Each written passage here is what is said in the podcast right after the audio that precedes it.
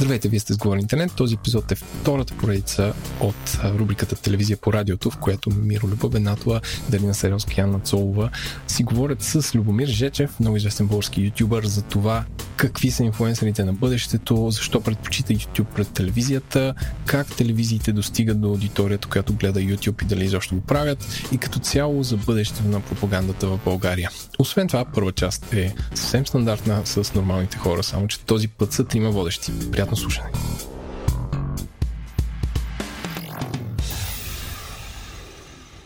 Здравейте, аз съм Димитър, а вие сте с подкаста Говори Интернет. Част от мрежата на Говори Интернет. Част от мрежата на Ден. Как се обръщат нещата? Дами и господа, причината сме трима водещи заедно е, че днеска Ленко имаше клет интернет. И това е супер, защото когато интернета ни събира, но когато няма интернет, пак се събираме. Вижте колко гениален призив имам за Екстрим ли пост интернет запис на подкаста? Записваме като животни с рекорден на SD карта, която ако изгори няма чуете тези слова никога. Така е. Здравейте, вие слушате Говори Интернет. Аз съм Владо и от хостовете, както може би стана ясно. Този път малко по-различен сетъпа. А, заедно с мен е с господин Еленко Еленков, известен като чудото на подкастинга и а, благовещението от Северозапада. Разни хора така те представят Еленко, честито.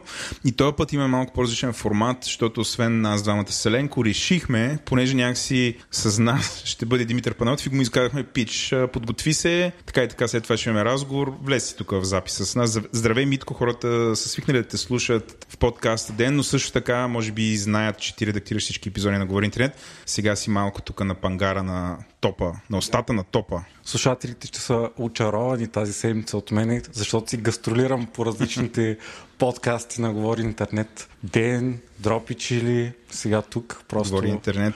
Транзистор къде е спът, говори артиста къде е спът. Ти с изкуство се занимаваше там преди всички. Един път не си бил поканен в uh, Говори артиста, нали така? Не, не съм. Също се е много забавно, защото първият път, като се срещахме с вас, ако си спомняш, и аз дойдох да ти предлагам да правим подкаст за изкуство и ти ми каза, ами не всъщност, ще правим подкаст за новини и две години по-късно какво направи?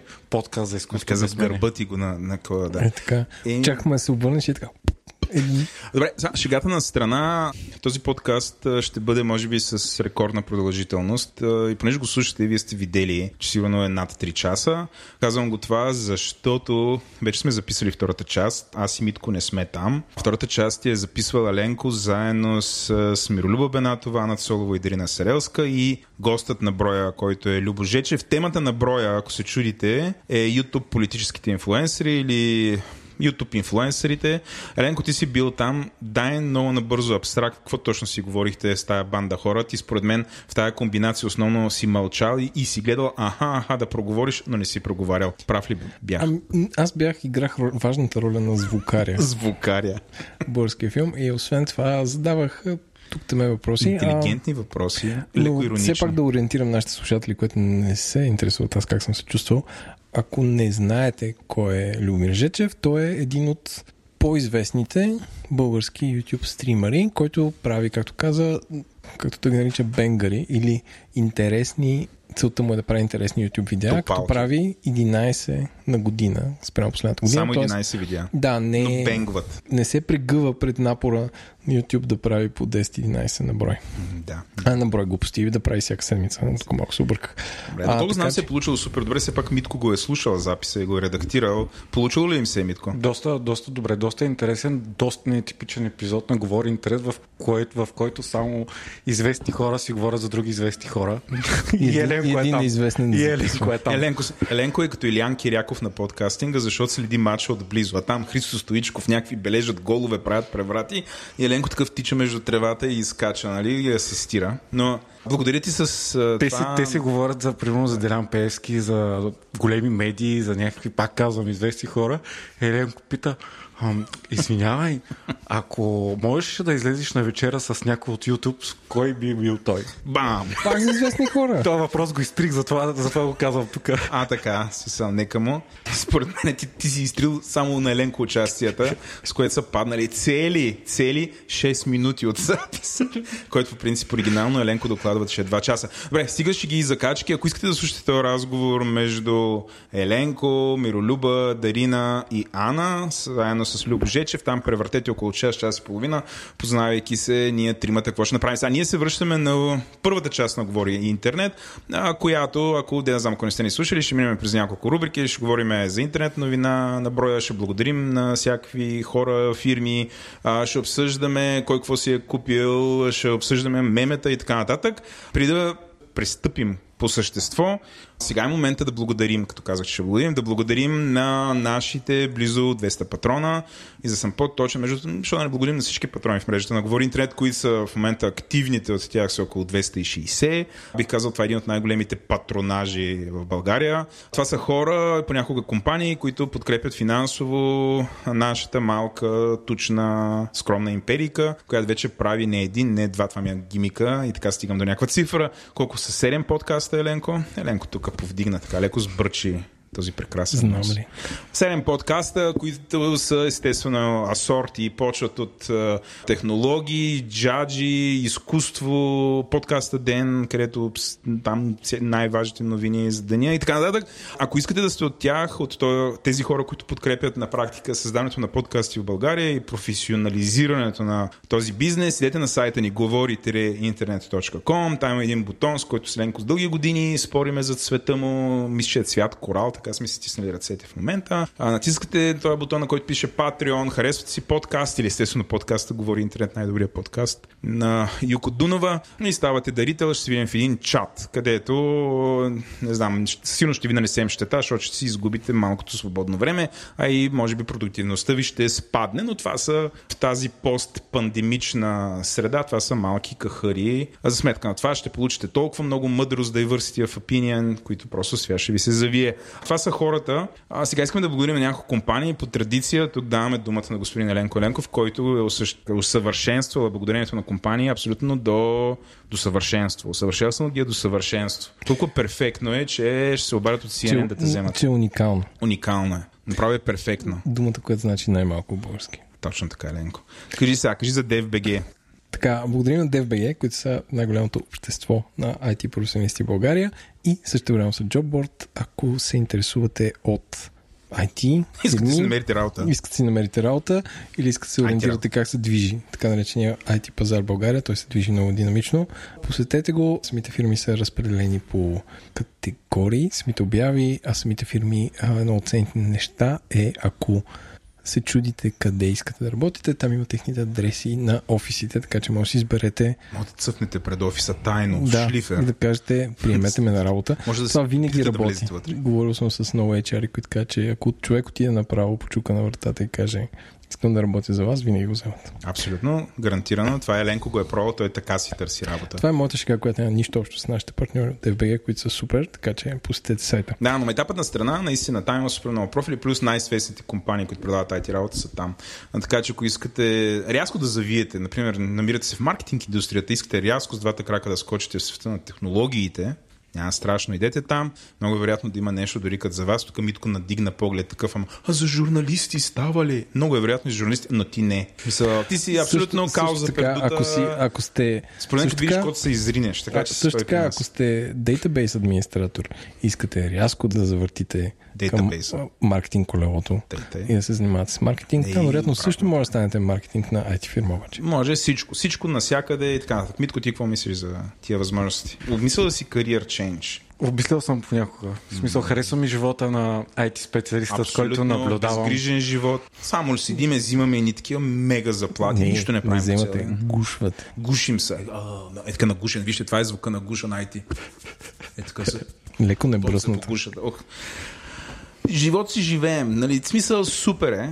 Абсолютно на всички го препоръчвам този живот. Добре, това е DFBG.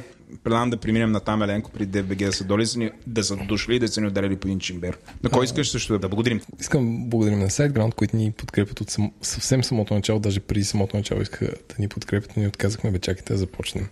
да, да, Дима дойде, а чувам от непотвърдени ще правите подкаст. Тук съм. Не, чакай, бе, човек. Не, не, не, не, момчета, дайте, почвайте. Ще стане супер, аз вярвам в вас и наистина така беше. Когато сме ти, в имате една стая, много се лигаем, дами и господа, днес епизод ще е такъв. Да. Така че благодарим SiteGround. Те са супер готини хора, имат офиси по целия свят. Аз лично съм им виждал, като бях в град Мадрид, не видях офиса в Мадрид, но са... Снима ли си с него? М, Не. Но са, да, търсят си постоянно хора от линка на бележките на шоуто, може да попаднете в тяхната кариер секция. И също така на компанията Dext, които се занимават с това да помагат на малкия и среден бизнес. Мисля, че най-вече в Великобритания, но са супер готини хора и също може да проверите какво правят те. И наш най-нов партньор, Sending Bull, които се занимават с имейл маркетинг, но като всяка IT компания, правят всичко, о, става просто, че има много програмиране, което трябва да се случи, за да работи самия имейл маркетинг. И също така нашите партньори дългогодишни, защото повече от една година, от Software AG. Също така, ако слушате този епизод днес, айде днес не, но утре, 13 май, да знаете, че излязъл втори епизод на Говори артиста. Това е с Невена Екимова, с която аз и този господин до мене, разбирате, Владо, ходихме до Китния гард Габорово и си говорихме на живо в нейното студио. Е, чакай сега. Много е важно, също така бяха и Маргарита и Русина. И е много важно. Аз бях шофьорчето на целия колектив. Просто ви съкарах там дружината. Станахме супер рано, качихме се, карахме в мъгла до Габрово и Еленко и Маргарита се чучнаха в хола артистката и записаха този епизод. Слаш ателие. Слаш ателие. Мисля, че се получи доста добре. През цялото време Русина снима. В любими момент бутна нещо голямо по време на записа. Това беше- се беше отразено. Аз Щяха да станат на кълбета, още беше така. Аз като редактор на епизода, това е изряза. абсолютно рекорден епизод за мен. С болка от час и 40 минути го направих 40 минути. 40 минути. Аз още съм на думата чучнаха. Чучнаха. Еленко, а, сега ще се върнем Това на чучнаха, означава да но седнеш кротко. Еленко е третия редактор в Говори Интернет. Първия съм аз, аз първи почнах да редактирам. Втория и така някакси най-сигничър редактора Димитър. И скоро Еленко нещо там се опитва да ти вземе хляба. И Еленко обаче, ако ти си известен, ли знаеш, в економическия университет имаше двама много свирепи преподаватели. Един му викаха малката секира, другия голямата секира. Това са стари смешки, но са верни. Знаеш ли го това за малката секира, голямата секира? Димитър, гледам, защото ти най-скоро си бил в образователната чувал. система. Да, чувал си. Еленко очевидно е малката секира, много е рязал, останал само 40. И така, и пак обаче остава дълго. Добре, мисля, че благодарихме на всички. Казахме си анонсите на седмицата. А, отиваме към меме на седмицата. Меме на седмицата. Много ми е тъжно, но само аз съм предложил и то съм предложил две мемета. Предполагам са истинските най-правни правите мемета, които трябва да бъдат предложени. не изяде меметата, Владо. Изявах меметата. Митко ти май много не си падаш по меменца. Ама ето, аз съм предложил две. Сега, двете мемета за седмицата, които аз ги номинирам, ще ви оставя вие да дебатирате после върху тях. Едното е разводът на Джони Деп, другото е въпросите от кастинга на Ергенът. Ергенът е шоу, нарочно го избрах това, защото някакси си пасва. Страхотни мемета и за двете има какво да кажа, Владо. За двете има какво да кажете. Добре, може би да започнем с по-така непопулярното. Въпросите от, шоу, от кастинга на Говори Ергена. Трябва да разкажем историята На Говори Ергена ли? На първия ни досек на тримата с Ергена тук. А, имахме броманс вечер, в която седяхме и гледахме, говори Ергена. Еленко го показваше от някакъв супер Защото- шано сайт и мака му нацепва. Руски, руски. Руски сайт, да. Еленко И отваря доб- руски Защото сайт. го гледаше в сайта на Добре, че не, спр... не спряха а, руските сайтове. Защото се казва Ергенът. Говори Ергенът. Сега, какви са въпросите? Това, което ликна, някой се е регистрирал. И, Това е на сайта на BTV, нищо не е ликвало. Да, бе, да, обаче може трябва да. Да, трябва да се регистрираш да продължиш напред. Сега, това е един формуляр, който е, как да кажем, просто мечтата на GDPR, в който си изпяваш майченото мляко. По-интересното е, нали, какви въпроси са питали дамите. Например, кога последно си участвала в физическа вербална разправа?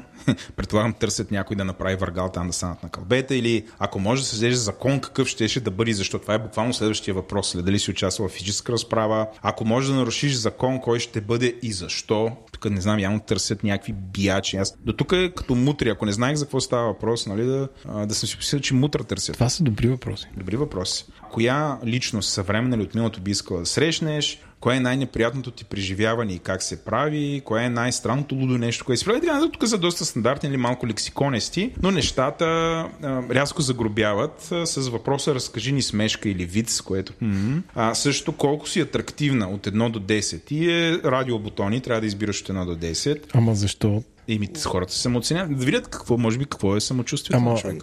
а скалата каква е? Някой може да се оценява 10. като хиляда. Да, не разбрах. Еми, че- много нишова сега. Че аз, Владо, аз не съм 10, аз съм поне 36.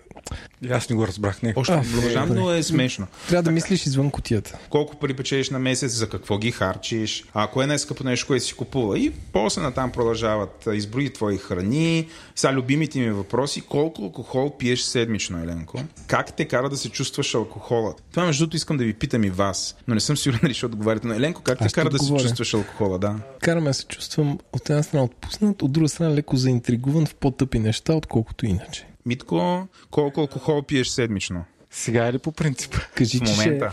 ще... В момента малко повече, отколкото трябва. Ама то дойде сезона на джина с тоник. Сега точно тук сме с а, джин с тоник, много специален, с краставичка на Часът ренка. е- И макар аз се чувствам много възвишено между другото. Часът е пет. Този, този джин е благодарение на Владимир Петков, който го донесе от а, Сърбия. Така е, надявам се да го фичне. Фичър нещо, какво си купих и окей. Продължаваме с въпросите. Колко интимни партньора си имала, мъже и жени? Но едва ли ще отговорите. Димитър все пак не. А, тук ви виждам по очичките, че това няма да се получи. Митко, опиши ни твоето най-необикновено запомнящо се интимно преживяване. Знам, че няма да стане. Еленко, грабна микрофона и, и така с надежда. Еленко ще каже нещо. аз за, да, за, да, за да се чуе как се усмихвам. Била ли си истинска влюбена? Разкажи ни. Предполагам, ще отговорите за да на този въпрос все пак. Да. Да, Митко Да, да. ти? Да, Да. били. Имало едно време. Сега въпросът. Би ли спала с някой за пари? Ако да, за колко? Митко? М, да, що не? За колко? За 50 милиона Какво? рубли. Мисля, че ще кажеш коверитски долари. Еленко, тебе няма да те питам. А, 2 милиона. 2 милиона, ама какво? Български лева. 2 милиона лева. Ти някакъв достъп. Хора, ако някога сте си мечтали, Еленко е доста достъпен напоследък, има дискаунти. Ценичката е добра. И последни. Смяташ ли, че си добра любовница, Митко? Любовница не.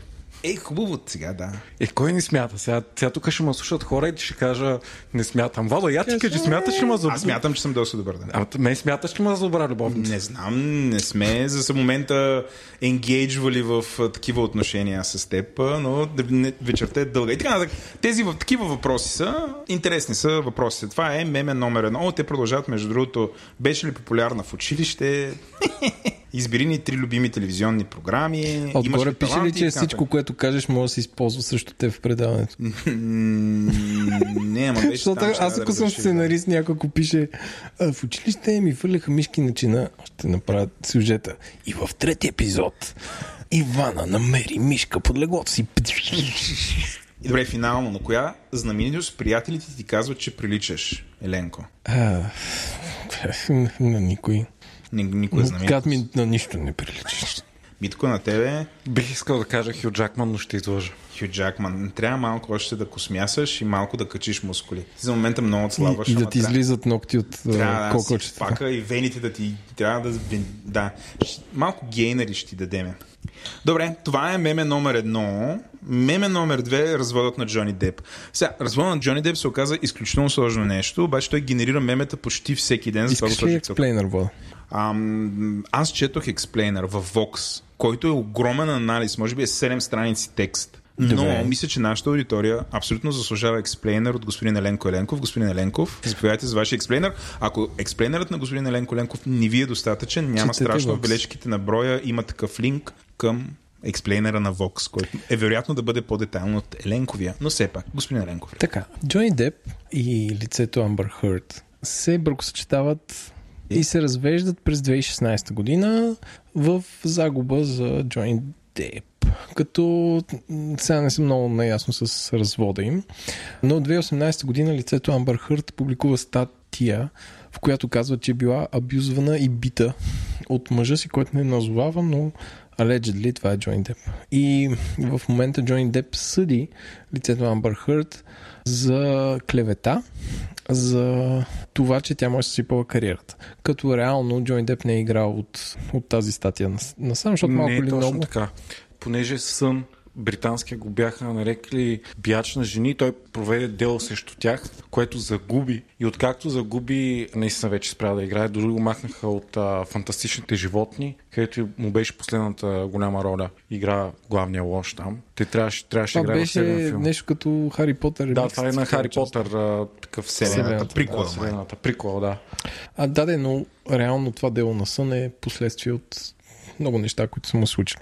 Та, в момента Джони Деп съди бившата си съпруга в съд в Западна Вирджиния, където има много високи антислаб закони. Тоест, че там ако съдиш Слаб някой имаш преди, този вид дела, които са... дела, които се правят за да някой за да не мълчи и да не публикува нищо. Да. А, и това е една от причините този развод да се излъчва на живо от Court TV, които имат договор с не знам какво. Сигурно щатите може да имаш договор с, а, Съд.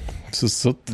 И затова се води в този супер странен щат, където сигурно тези двама герои иначе не биха минали дори с самолет отгоре. Биха го за- заобиколили като руското въздушно пространство. Тази шега не стана. А, Погледни сериозната ми физиономия. доста Днеска сериозно. направо си в поредица от неуспешни шеги. Да. Където това се излъчва на живо и всъщност целта на адвокатите според мен е чрез излъчването те да спечелят делото и съответно симпатиите на хората. И според а, вестник Нью Йорк Таймс това се е случило, защото за първи път се а, въвежда от една страна стан културата, като стан е препратка към песента на Eminem, за неговия супер отчаян и полудял фен стан, който се кефи и няма да запея песента. Да, беше много популярна преди 15 години. Я пак? Няма. Моля те. Не. Ако ме обичаш. Не. Ако обичаш мен и Димитър. И всички са на страната на Джони Деп. И всъщност от друга страна в пост MeToo ерата, както пак Нью Йорк Таймс нарича цялото това нещо, това дело показва, че не всички мъже са лоши и дори когато са обвинени неправомерно, мъжете има право на нещо. И тук много брота са флекснали и са казали, ето видяхте ли, така, така, така. Не знам кога ще е върдикта и как се развие, но това е моят експлейнер за това дело. Така, меметата, и въобще, що е в тази рубрика, тая новина на практика, е защото почти всеки ден това телевизионно предаване излиза някакво меме или с Джони Деп, или с неговата бивша съпруга. Нещата са доста спайси, бих казал откровено, на моменти минават добрия вкус, но някакси с Еленко и с Димитър нямаше как да не отразим цялото това нещо, което се случва и да направим този експлейнер. Все пак, ако това, което Еленко ви разказа, не ви е достатъчно, идете и прочетете експлейнера на Vox, който не взима открито страната на нито един от двамата, нарича това- това дело странно. И така, двамата се обвиняват в насилие едни други, въобще мазало е на делото. Така, това беше меме на седмицата. Минаваме към интернет новина на седмицата. Подготвили сме 6 новини. Всъщност 6 ли са? Видим, Аз съм подготвил 3, Еленко и той 3, точно така 6. А, Еленко, ако искаш, Димитър, почни ти. Димитър подготви новини за войната в Ирак и Русия. А, и Димитър подготви но новини, ние които му ги съкратихме, правихме превентивна редакция. Аз само кажа, че ми казаха преди, Цензура, да. преди 3 часа ми казах, хай, малко Е. по-рано. Едно- сутринта ставам няма сайтове и- за новини. не ще участваш в епизод на Говори Интернет. И аз такъв... ще участваш в рубриката новина на седмицата и аз такъв започвам да правя новини за НАТО, Финландия, за газ, ама такъв си ги пиша. А, мисля си, идвам тук и какви са твоите новини на седмицата за технологии? Аз, а, ами, газ, Газ. Да, за технология. Да, има газ. Малко, е, ядрени бомби. малко е от 14 век, но става всъщност. Ти бях с Кастрин. Може да ги Беше чуете в ден. Потиснат. Няма Добре, да я взема. аз започвам. Айде, почвай ти. Атипично, Владо. Аз ще нанеса превентивен удар. Сега Ленко ще разкаже за Google. Ами, не става продуктите на Google Google. I.O. това е. Не съм гледал. че. Ето, аз ли тук... Аз нямам, аз имам истински работа, но... Аз съм като един титан, на плещите си държа и двата технологични гиганта, Google и Apple, и като има световно по нещо, какво правя, гледам, нека Очите тебе. ти изтекоха тук. Тук на Владо целият в Android, ръката му е сменена вече като киборг. Дори аз съм с а, Google Watch вече на ръката си. Вече с, с бъдещия Google Watch, който ще излезе Кръга this fall, Владо. Аз съм най-доброто от двата свята. В момента съм в скута с а, Mac С по-добрия свят. и на ръката с Android Watch.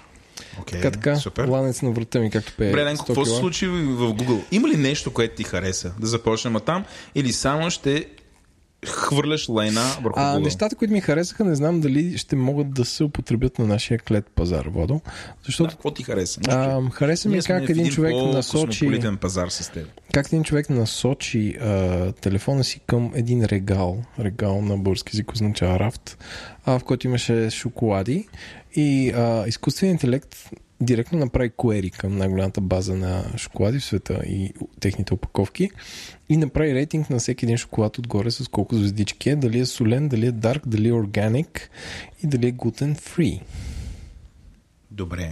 драматична пауза.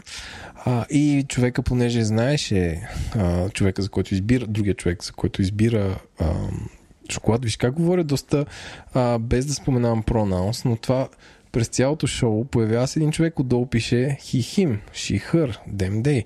Абсолютно вече няма господин Иван Иванов, има Иван Иванов.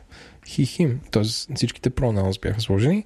А, и той взе gluten free dark а, чоклет с the highest rating от този регал. Като това го правеше докато панва камерата. Докато какво прави камерата? Панва, размахва наляво надясно. Аха. А, и автоматично се беше впечатляващо като за демо. Добре. Но не забравяме, че Google преди две години да. направиха демо, където а, изкуствен интелект ти запази час за фризьор, което не влезе като фичър в Google. Иначе Вау за това ходи не се е постигал изобщо. Така е. Съмърн Тавел. Някой да му запази час за фризьор. Така, та това изглеждаше впечатляващо. Също Нещо така, друго, така което те впечатли. ам, ще правят Wallet най-накрая Добре. в операционната система. Окей. Втората ми новина е за портфелите на Apple, които ЕС ги скрутинайзва, така скрут, скрут, скрут, скрут. Scrutinized. така ще правят Wallet, ще можеш да слагаш карти, лоялти карти. Въобще ще бъде доста удашко. Бъде много лоялно. И разбира се, имаше нещо като половин час за технологията за разпознаване на skin tones, за да вкарат diversity. А, и имаше дълга презентация за филтри, която беше... А, нямаше нито един източноевропеец, между другото. Всички бяха азиатци, черни. Ам, Ти почувства ли се непредставен? абсолютно бях непредставен. Очаквах да викам, айде. Ма нямаше нито един с Samsung на леко из, изшлюпкан блок отзад. Нямаше източноевропейци. И Някой техните ли поне? Не, абсолютно техните скин, skin tones ще останат низвергнати от Google 15 или колкото е там операционната система, която следва. Android 15. Тя е Така. 13, но да. Минаваме към хардуера. Добре, с това все още неща, които са... Ти, ти хареса ли или вече ще почнеш да сипваш това, за което сме се събрали? Не бе, ти не си гледал, аз ти казвам Не новините. съм гледал, да. Ето. А, добре, окей. Ето на нашите слушатели, които може би също гледал, не са гледали. Също така ще има кръгъл Watch. Кръгъл. Това, това добре ли или е зле? Ами е за екран, където се появява информация, която е под формата на текст. Аз не съм свикнал да, да гледам текст през кръгъл прозорец. Кръглите неща са за... Ако имаш кораб, имаш не иллюминатор, ми как се кажеш, Шлюз, примерно. шлюз, Не, не, каюта. А, ако имаш О, не, самолет, беше. то са, кръглите неща се създават при някакво вид налягане и, и такъв вид а, напрежение. Да. Но кръгъл часовник, кръглите часовници ще съществуват, за да може стрелките да се въртят. Но кръгъл часовник при положение, че на него ще четеш текст, ми се струва малко Прекъсвам ти тук, защото Панайотов май има кръгъл лумен часовник. Той е един вид той в бъдещето. Не е на Google часовник, ама нещо друго. Да. Митко, Мисли, ли някакво- че ако беше квадратен, ще за е тия по-добре. коментари на господин Еленков? Ми, не, колко текст зачетеш, ти гледаш някаква нотификация, през повечето време всичко ти е кръгло. Е, да, да, ама ако е квадратно, ще имаш повече real estate. Ма за какво ти е? Еми, го да разбирам. повече... Това е часовник. Аз като- трябва да изглежда като часовник. Мен, мен въобще не ми харесват Apple часовниците. В смисъл някакво супер странно. Едно имаш сеща от уния Casio, които са... А, Елката, Еленко да, има елката, такава. да, да, елката Casio. Как ще изглежда... Искам да видя как ще изглежда интерфейса на това нещо за елка на кръгъл часовник. Искаш да ти покажа? Не, не искам. Добре. Но ето ти си потребител на това, реално, Да. това не ти е проблем. И за ти някаква нотификация, това е единственият текст, реално, който четеш. Да, шегата на страна. Да. Добре, Еленко, продължавайте. Така, Pixel Еленков. 6a излиза End of July. Окей, дори не е- на July Morning. За нашите слушатели, имаш телефоните, които имат, как се казва това, индекса А към модела, обикновено са по-бюджетните и обикновено са най-хитовите телефони, които Google произвежда. Да, но, но този не е малък както Pixel 4a. А е голям, защото е 6,1 инча. Ще е по-ефтин и по-маломощен на книга спрямо Pixel 6 и Pixel 6 Pro. Така, но не е по-маломощен Владо, защото е е със същия чип, но камерата му е по-спъната от тази на, тво, на, твози, на твоя флагшип, който ти Камерата пори му не е джоба. мощна като на... Аз дори не съм Pro Еленко, аз съм някакъв Да, де. the average Joe. На, ми- на 6 и на 6 Pro не е ми ли еднаква камерата или различна? На 6 Pro мисля, че има по-добър а, такава телеобектив, да зумваш. Да мога от младост да те снимам както се Да. разхождаш в банята, да. Моята мечта.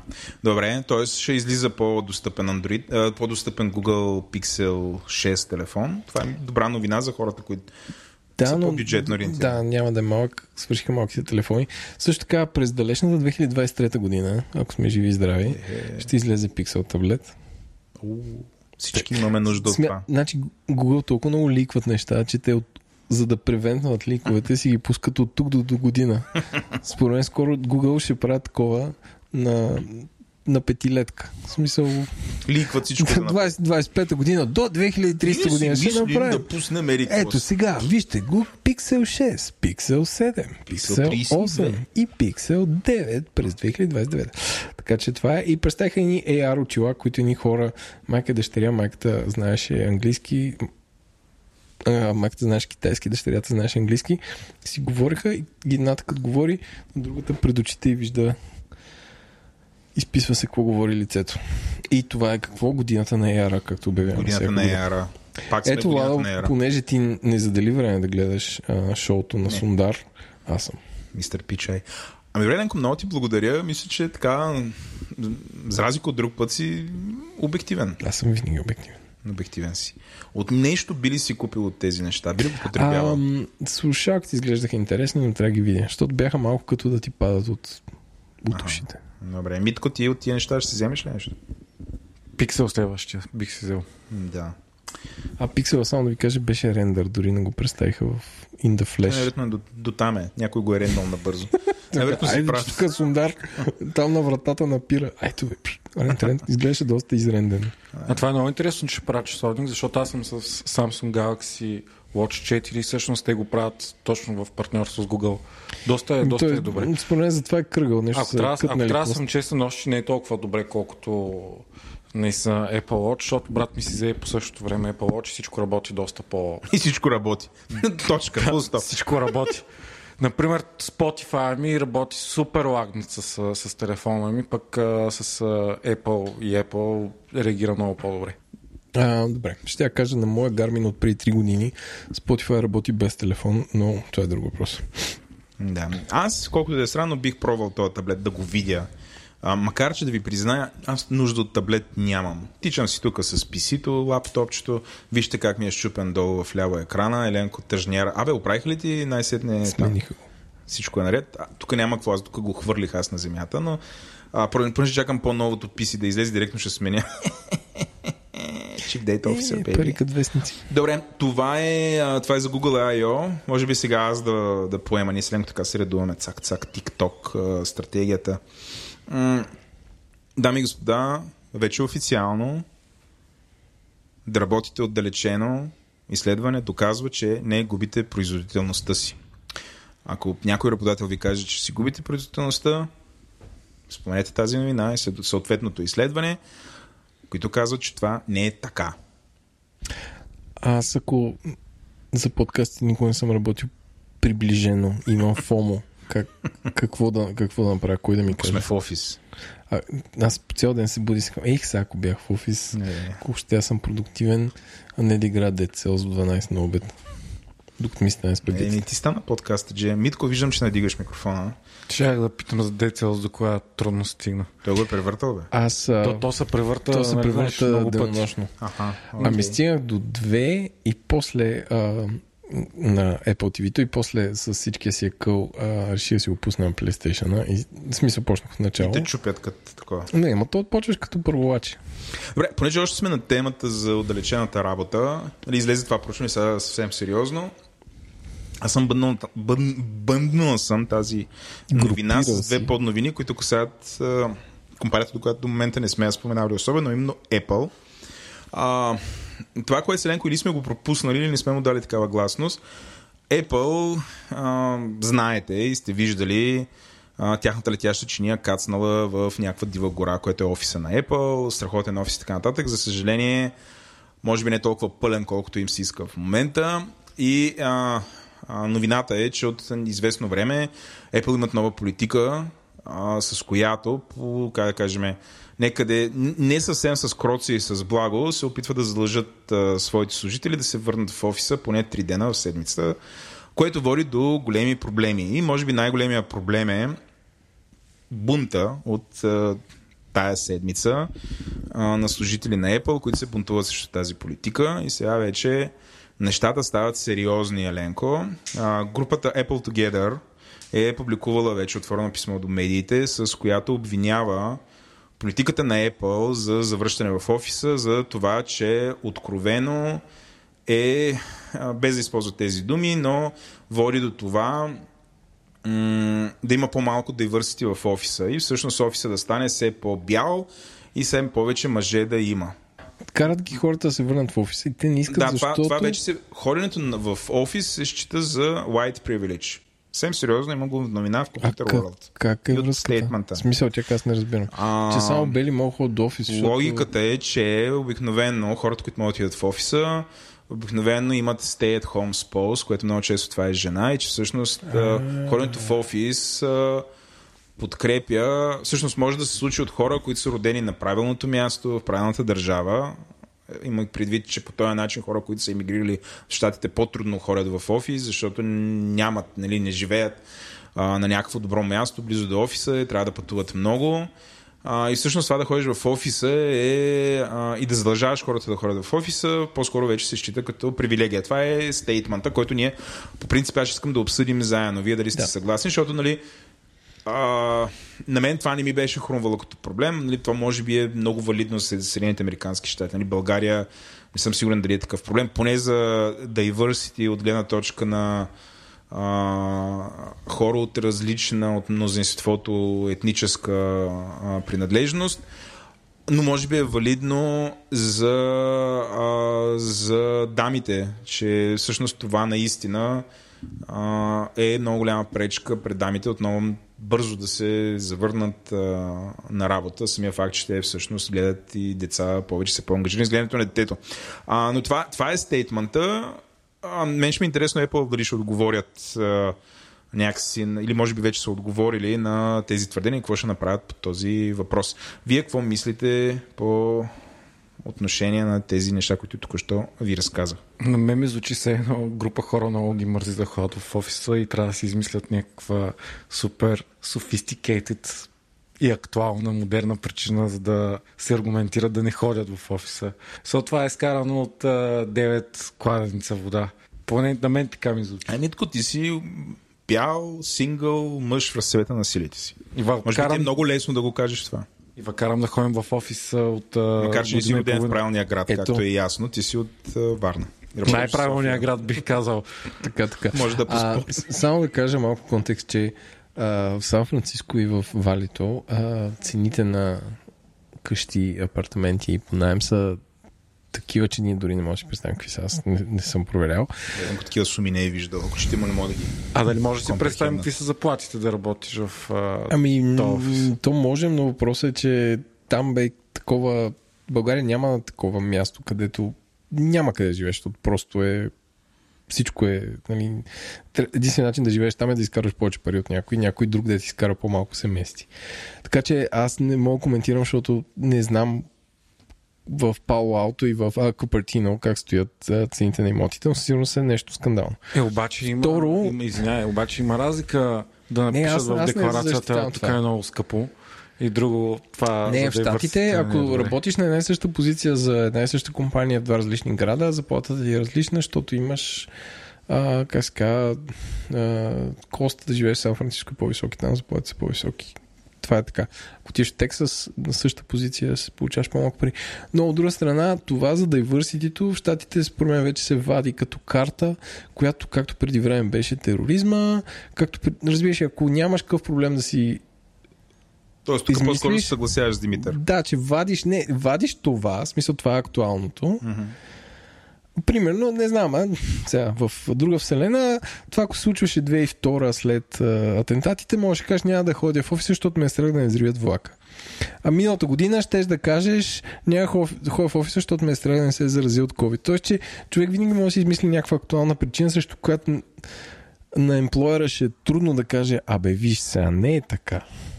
Защото самото казване на това нещо го поставя в малко негативна светлина, защото а, да. Извиват, му, извиват ръце буквално по този начин, защото няма какво да кажеш, защото после ще тръгне слух, че Apple не са достатъчно diversity и така нататък компания. А, сега това, което е интересно, което се случи, друга новина, която е от серията, тя е пак в Apple, вече има първите хора, които са напуснали заради тази нова политика на Apple а, и напусна а, най... Сега, новината е в The New York Post, които не са ми стандарта за... Нали, леко ми таблоитеят, но има ли тук е известна сензация в новината, но както те са написали, топ Artificial Intelligence Executive на Apple е напуснал. Който, сега изненада, изненада, обаче е бял мъж. А, като на него оплакването му не е, че няма diversity, очевидно, но той се оплаква, че е считал, че компания като Apple, която в принцип се гордее своята гъвкавост, ам, не е проявила гъвкавост в тази ситуация и той счита, че такава гъвкавост би била добра и за него, и за екипа му и напуска.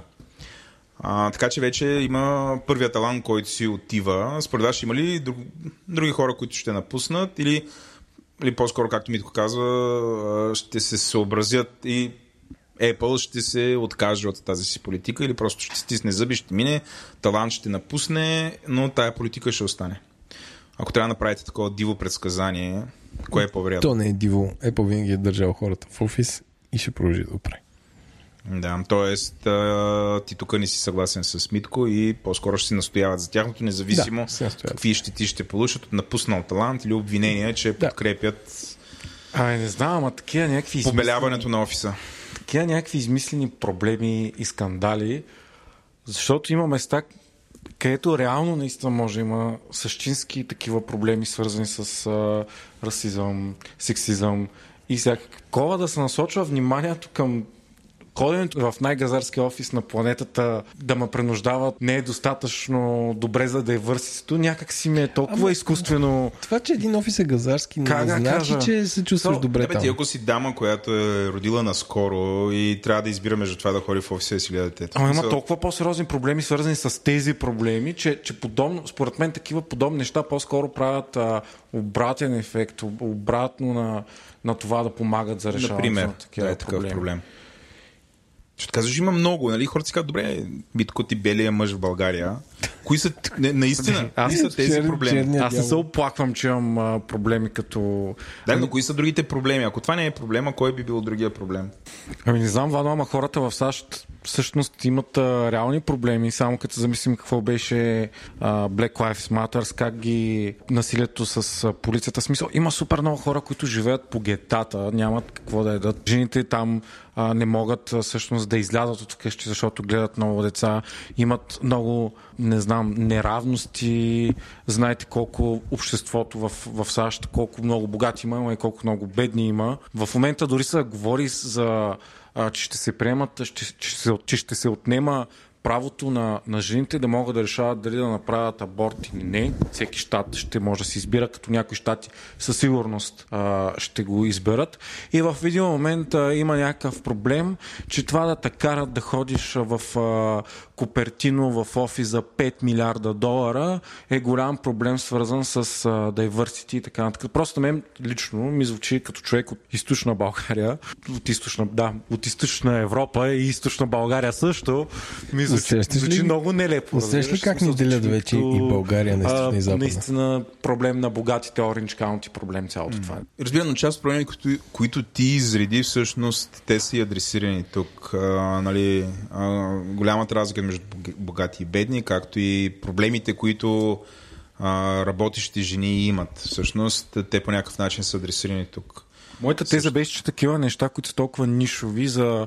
защото предполагам, че повечето хора, да ни кажат всички, които работят в, в сградата в Купертино, а, са доста добре платени. Въобще не може да се сравнява с хората с истински проблеми, подобни. Които какво да ядат, разбрах. Да. Тезата, добре, добре. Продължаваме на там. Това е един доста дълъг разговор. Еленко, ти си с следващата новина, която ти ще представиш на, на мене, митачето и нашата многохилядна аудитория.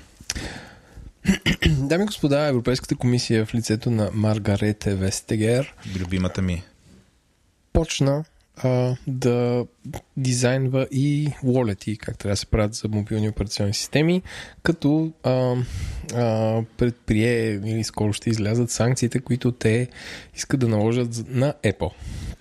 Като, а, както знаете, с Влад, освен Android vs Apple, а, стъргани или, или рязани краставици, а, кюфте или кебабче, има други спорове вечени в този подкаст. Един от които е, че според мен Европейския съюз не трябва да му се дава да дизайнва мобилни устройства или софтуер, който да се ползва върху тях. А, така че а, санкциите, които те искат да наложат на Apple са, че не позволяват а, на други wallet да използват NFC чипа, който се намира в телефона а, iPhone. Mm.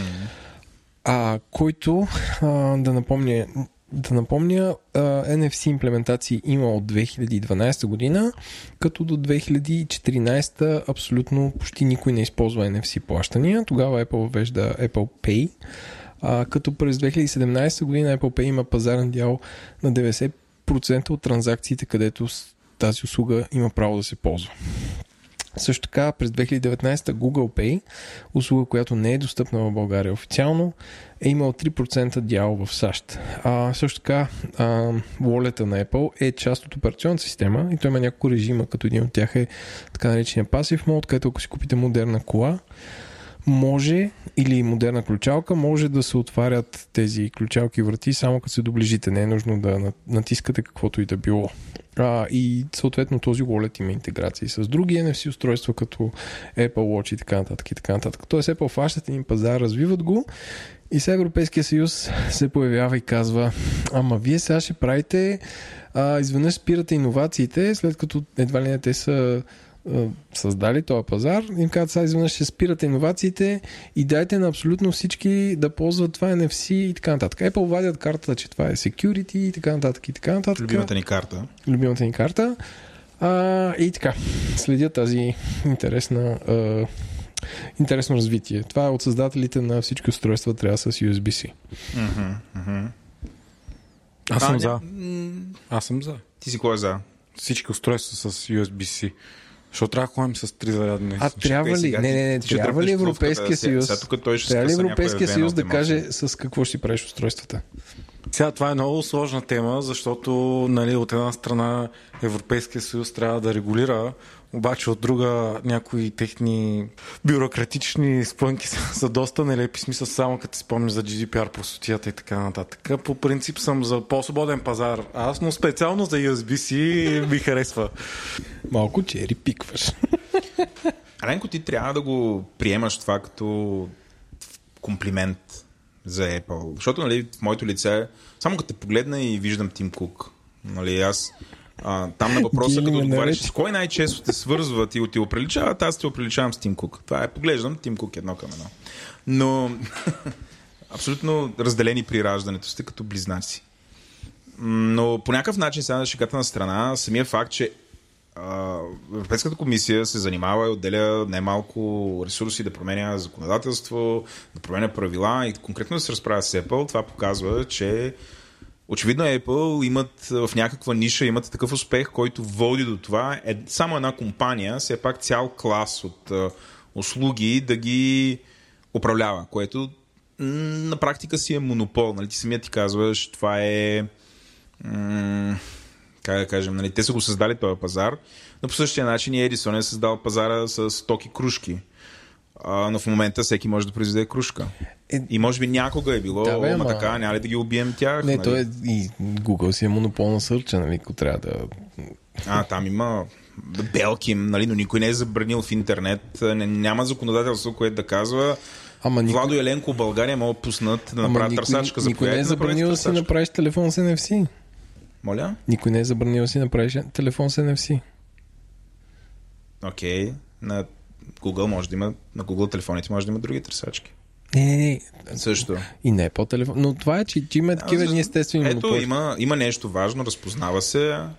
Трябва да има разнообразие, трябва да има различни економически субекти, които да могат да управляват това. Телефона вече не е просто телефон. Сега това няма да ви дръпвам тая реч, нали? Мисля, че двамата Ама- знаете, че това устройство колко Да, е така важно. е, но И трябва когато ли... само една компания разполага и всъщност остави, остави България, пак да напомним, че близо 80% от младите хора в Америка имат iPhone, което на практика означава, че една компания най-вероятно в Америка, ако този тренд продължава, защото младите хора едва ли ще се откажат в някакъв момент, ще минат към Google или към нещо друго, това означава, че всъщност този вид разплащане, този вид услуги една компания ще ги контролира. Което може би, нали, ако се доверим на мъдростта на американския и после на, европейския, на европейската демокрация, такъв тип а, монополи никога не са завършвали добре. Рано или късно от а, този вид компания от двигател на иновацията се превръщат в компании, които се вкопчват в една територия, нещо, което са отвоювали и започваме с тебе да отразяваме, например, новини за а, трябва ли на тия устройства да има други магазини или не трябва, магазина ще е един и така нататък. А, така че според мен в момента Европейски съюз се опитва превентивно да, да се опита да създаде такива условия, че да има по-голяма конкуренция. А, и тук вече може да спорим философски дали а, разнообразието води до по-голяма конкуренция и иновация или кон- конкуренцията води до иновация или не води до иновация. Аз не виждам какъв е проблема. Според мен а, но малко на брой хора биха се възползвали от тази възможност. Малко на брой хора. Някакси като си купуваш Apple устройство, ти искаш поне аз съм такъв, като ползвам Google устройство и искам всичко да ми е в екосистемата на Google. Нали? То няк... Считаш, че тия неща работят възможно най-добре помежду си. А, така че, според мен, много малко хора ще си кажат, «О, аз ще ползвам iPhone, ама ще сложа лолета на Google или там някаква друга измишлетина. Няма риск. А, но този вид компании като Apple, те са длъжни в този момент да скочат, да изреват като ранена в сърцето пантера, как ще съмре, иновацията ще спре, сигурността ще си ебе майката, Нали, и така, нали, за да бъде болезнено, такъв тип неща да се правят. Трудно, да се налага Европейската комисия, там някакви топ адвокати да се занимават, да не е штрак-штрак. Така че според мен ще стане, както и USB-то ми таче, спокойно, ще можеш да си купиш Те го iPhone. приеха, те го приеха от до година вече. Ще, сме ще можеш да си USB. купиш iPhone с USB, твоята мечта, абсолютно. Приеха го. И ще, ще търкаме в лицето на Еленко USB-то в носа, е така. Абе, то те го приеха, ама много тъпо. Значи аз а, не, мога, случая. не мога да си зареждам Еленко а, мака с а, USB-C, на, от, а, което не е на Apple. Така е, тази регулация Не, сега Еленко тук ще изригне. не. Това са опасност. Тук Тази регулация иска да стандартизира USB-то. Бръкна с Полудях, а седи с такова, не Има, има ток, ама не ми се зарежда батерията. Е, Дълга тези разговор. проблеми, да, ние сме, очевидно не слушаш говори интернет, но тези проблеми сме, почти сме се- Проблемът е, че USB-C, че влиза в един такова дупка, не значи, че изпълнява всички функции, за които е предназначена тази дупка. Добре, да продължаваме на там. След като обсъдихме един от технологичните гиганти, време е да обсъдим всички технологични гиганти на куп. Котката се съгласява с нас. Продължава да се съгласява с нас.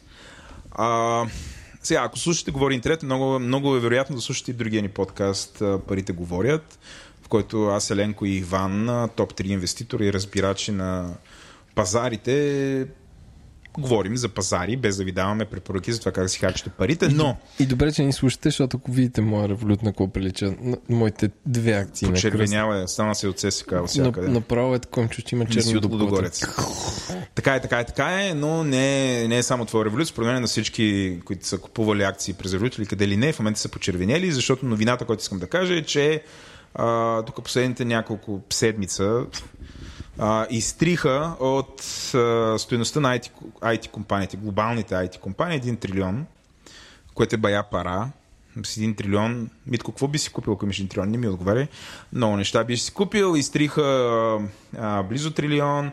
А, само компанията на Apple, личната му компания, само компанията, само компанията е на Еленко Apple, е загубила 200 билиарда лени а, от последната сряда. Котката абсолютно, като чуч как се губят пари, дойде да, Дойде да каже. дойде. Също така в момента абсолютно пише върху клавиатурата на Еленко, а дупето е в лицето му. Искам така да си представите. В момента си търси къде да легне. Еленко с галевен мек удар се опитва да я бутне на земята. Тя Слезе пада. на земята, падна на земята. Връщаме се към нашата новина. А, това, което се случва е всъщност защо се случва това.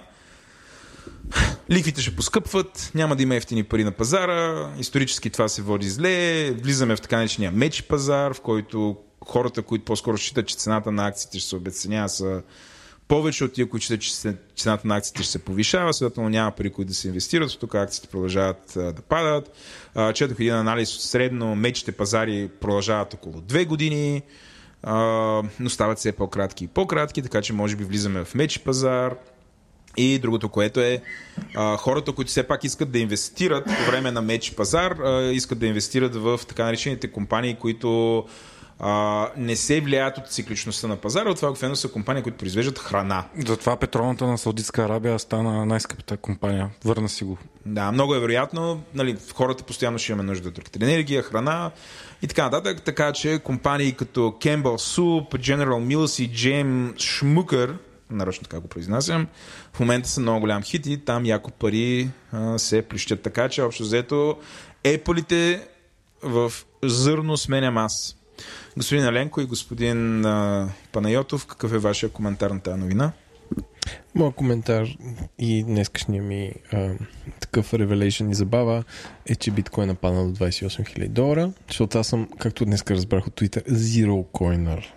Ти си Zero Coin. Zero coiner Zero съм. coiner. Ти zero coiner ли си? Или имаш някакъв е Zero коин? Coiner? Да нямаш Където има нула биткоин. крипто. Не, имам.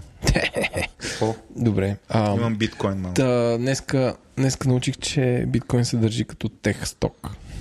Така че, дами и господа, инвестирайте в българския лев. Българския лев. Или в зърно. Ако някъде може да намерите такова нещо. Митко ти, имаш ли някоя акция?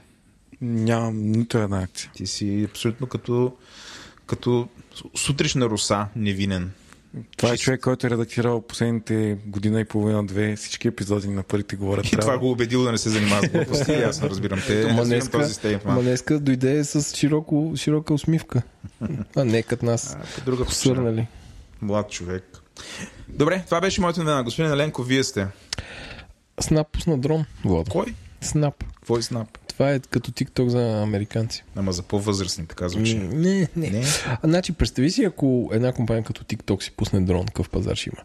Аз много се кефа на Snap, защото се опитват да правят хардвер. Тоест една социална мрежа, която се ползва от тинейджери и така нататък. Не е Снап групата, пак да потвърдя. Много добре се получи тази шега. Дами и господа, Snap е група от 90-те години немска, която а, а, пее рап и I've е got най- the power. Това да, е най-известно с най-известно парче. Също така Mary Had a Little Boy и други а, неща, които а, показват колко сме стари. Но Еленко, е, пусна дрон. Еленко е ходил на концерт на Тон Limited, когато са били млади. Не. Те според мен това лято ще са в Бургас. Тон Limited? Да, защото Винаги Бургас, нали знаеш, че е стил на от тъндъра на Варна от към концерти. Да, да, да. Добре, направи се дрон, какво прави какво? Който е като книга, в смисъл Тъй. колкото моят, моята длан. Моята длан е като една малка книга. Тук една голяма книга. Ленко, ако не, удари шамар хора, лоша работа. С едно дрон ви удариш шамар. Точно така. А, което е супер, защото имаш хардвер интегриран с социална мрежа, който ако имаш е, допълнителен доход и, и е доста ефтин. Чакай, колко беше ефтин. Бе, ефтин. Не, не съм си написал домашното. Много лошо домашно, дами и господа. Open link. И линка отваря към Нека да е друга да Пикси. Pixi. Не, проблема е, че както и да е, Google отварят браузъра Chrome за iPad, който Лош е Google, малко се. екзотик. Тя колко струва? Шоп. Шоп. У, В ефир, проверка в ефир. на- 250 долара. То без пари, бе. Аз за 250 долара дрон не мога да си купя. Добре, и какво му е смисъл тази новина, как и така, тук може да се нареди Виж колко тези. е готин, прилича на, На пица. на Instax фотоапарат. В смисъл, че е супер фън. И това е дрон, това нещо, дето има 100 електроника и лети само там. Моля да падне на главата ти и да те пречука. Колко ти Не. е това? Не, той, той е такова. На, колко грама е това? Айде, никой не е подготвен. Ами Тук не сме сме, 50 не сме по ревютата на Technology. Сме. Добре. Тоест има някакъв съвсем... Дроновете се демократизират да очакваме около нас постоянно да летят дронове. Това ли казваш? Фейсбук пусне дрон, метавърса ни е в В кърпа вързан. В гащи вързан, да. Да, с бъклит. Как, какъв, какъв беше надслова на нашия сезон? С бъклица и дрон. Ето, това е новина, която е свързана с този надслов. Добре, последно от мен. А, само преди няколко седмици с Еленко отразявахме новината за един стартъп, който се казва Clearview, който занимава с AI и този стартъп се беше похвалил тогава, че е, а, а, е натренирал модел, с който може да разпознае лицата на почти всички хора на тая планета, които имат някакъв дигитален отпечатък. Разбирайте, сгрешили са да се качат някъде в дигиталното пространство, си качат физиономията, като Clearview бяха теглили от блогове, от новини, от социални медии снимки на хора, Инстаграм и така нататък и бяха тренирали изкуствен интелект, който да разпознава нови снимки, които не са виждали. Те да ги разпознава и да казва, е, това е Ери, кой си човек. А, което а, накара доста хора да настръхнат срещу това, защото Clearview като една частна компания почнаха да предлагат услуги, услуги за лицево разпознаване с а, амбицията, че това са услуги, които са глобални и могат да разпознат почти всеки човек, да, го, да предлагат такива услуги на всякакви правителства и организации. Новината обаче не е за това. Новината е, че а, се появи друга организация, която успя да ги осъди. Така че Clearview а, първо да въведат опт-аутване, което аз не знам, защо трябва да опт-аутваш, трябва да опт-инваш за подобна услуга, ако желаеш да бъдеш разпознаван. Аз лично бих желал да бъда разпознаван навсякъде. Но не бих желал някой, бих се доста възмутил. А познавайки Еленко, той е абсолютно, той за ние е генета едно време. Знаеш как се е карал Митко с хора, де искат да му запишат личната карта. Сега представяш си някой без да го пита Еленко, му е свалил нали, физиономията и натренирал изкуствен интелект. Сега Еленко, примерно, ако случайно попадне в Китай или, примерно, дай си Боже, в Турция, веднага някой, ако естествено работи с Clearview, би могъл Еленко да го разпознава в реално време, че това е господин Еленко Еленков и, примерно, да го потисне по някакъв начин. Оставям на вашето въображение как. Добрата новина е, че това няма вече да може да се случи, защото е решено, че а, Clearview няма да може да работи с компании и също това ще има някаква регулация с кои държави да може да работи, така че се чувстваме от на страната на безопасността. Също така тренинг дейтата, която е използвана, разбирайте гепа на дейта от социалните медии, също не може да бъде продавана на други ентитета, които да повторят това, което Clearview са направили. Еленко, чувстваш ли се облегчен? Митко и ти ще тичаш ли Не. абсолютно на воля и ще риташ ли канчета? Не се за чувствам буклук без- облегчен. Що? Какво защото, една компания може да го направи това, значи всеки може да го направи това. Малко Примерно, параноика тук. е, какво параноика? Китай 100% има такъв. Те, те даже човек. Ки- Китай от а, един подкаст слушах, че а, туалетна, влизаш да там, да ползваш туалетната. Измиваш си ръцете, заставаш пред това да ти дава такова И хартия. ти има пръстовите отпечатъци, които е взело от сканира водата. ти лицето и ти дава хартия. Ако застанеш пак да ти даде пак хартия, няма ти да даде хартия, защото знае, че си взел преди малко. Друга новина, която сме отразявали в Говори Интернет Митко, която ако ти слушаш този подкаст, според мен отдавна да си виснал на въжето. От, утопийка до не, не, за първ, път, за, първ път, за първ път го слушам.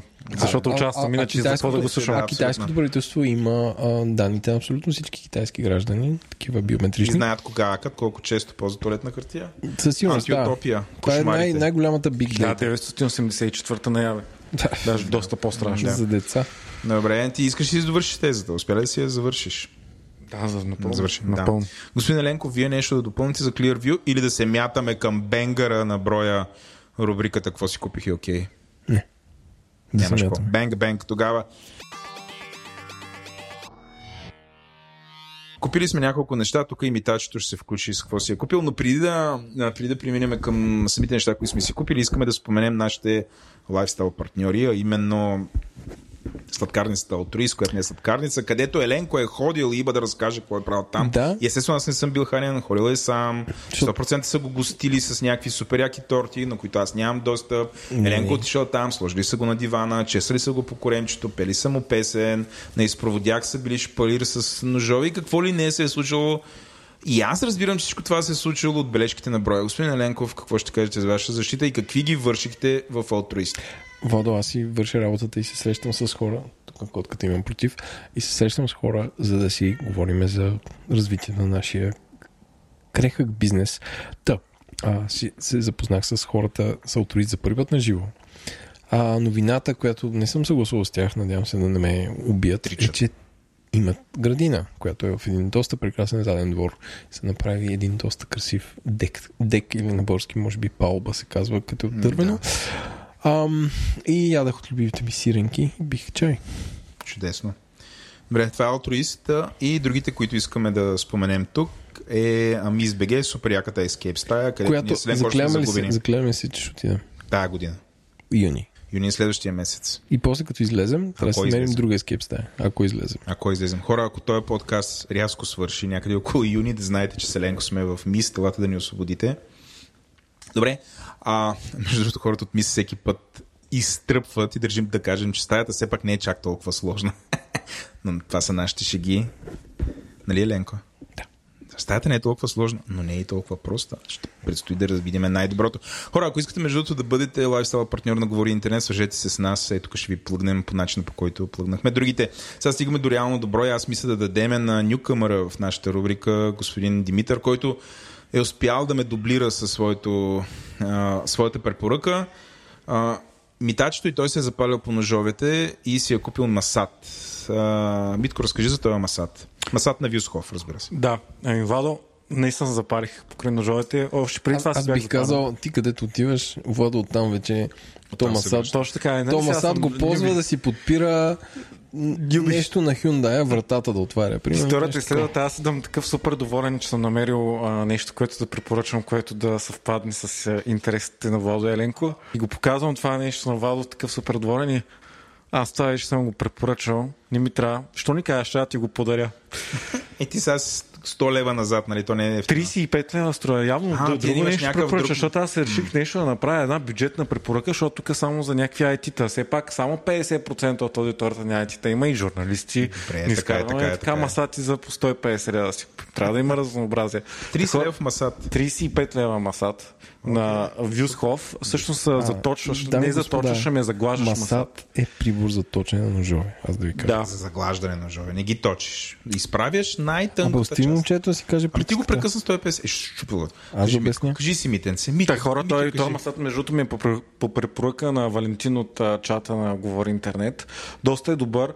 А, след като слушах този епизод с а, ножовете и си купих заточващи японски камъни. нали? Такъв седя такъв и точа, точа, Търкаш точа там. по 20-40 минути, какво зависимо бе, от ножа. Мизерибен такъв. Обаче това лошото е, че трябва да се прави примерно веднъж на месец и вече полудявам. И си купих този масат и вече го ползвам няколко месеца и не съм си точил на ножовете на камък, така че много го препоръчвам. Той реално не е... Ще сложим нали, линк, Линк. В, бележката, на- в бележките на шоуто. Доста е ефтин, той е мъничък. След всяко, преди всяко рязане минавам ножа два-три Как пъти. ще точиш си- ножа през всяко разне? Ти колко Ти не го точиш. на ден? Ти не го точиш. точиш. Изправяш леко. Изправяш косама на ножа всъщност. Косама на ножа. А вие... Аз имам ножове, които точа веднъж на месец и са супер. Каза, че ножовете са му супер. Митко, ако Рязал съм да- луканка с тия ножове и Да. не са супер. Така е. Не, те са супер, просто Никога да повече няма да Еленко, просто не ги си поддържа намерете ножовете, си, но... намерете си студио с луканка. Най-изхвърлени. Януари, януари месец, а, когато събрахме тук а, и видях за първ път след нова година Владо, и той ми подари една много яка чекийка, японска, традиционна. Не, А, не услуга, а В смисъл, най- всъщност тя, тя е най-традиционната японска чекийка и бях много доволен, тук Ренко ми даде от неговите глобал неточи ножове да, да режа луканка и аз просто извадих чекийката и рязах с нея Е, човек, луканка. она е изкочил от, от Япония. Сега. Ти директно идва малък лазерен меч. Биз, биз, биз, биз. Чекийката е ревюирана в този подкаст. Знам, Върнете се знам, около знам, коледа. знам. Да, да. Добре, супер. Освен масата, нещо друго да си подготвил? Да си купил? Купих си монстера, хора. Какво Съм си много, купил? много доволен. Какво е Купих си монстера? монстера, да. Нова монстера си купих. Това е, Какво е това, а, това е цвете. Това е на Монстър женско. А, да, да, цвете. да, да, да. Ти наистина си по цветята. Аз съм наистина по цветята, все пак аз съм продуцент на епизода с цветята. цветето на Беше супер епизод.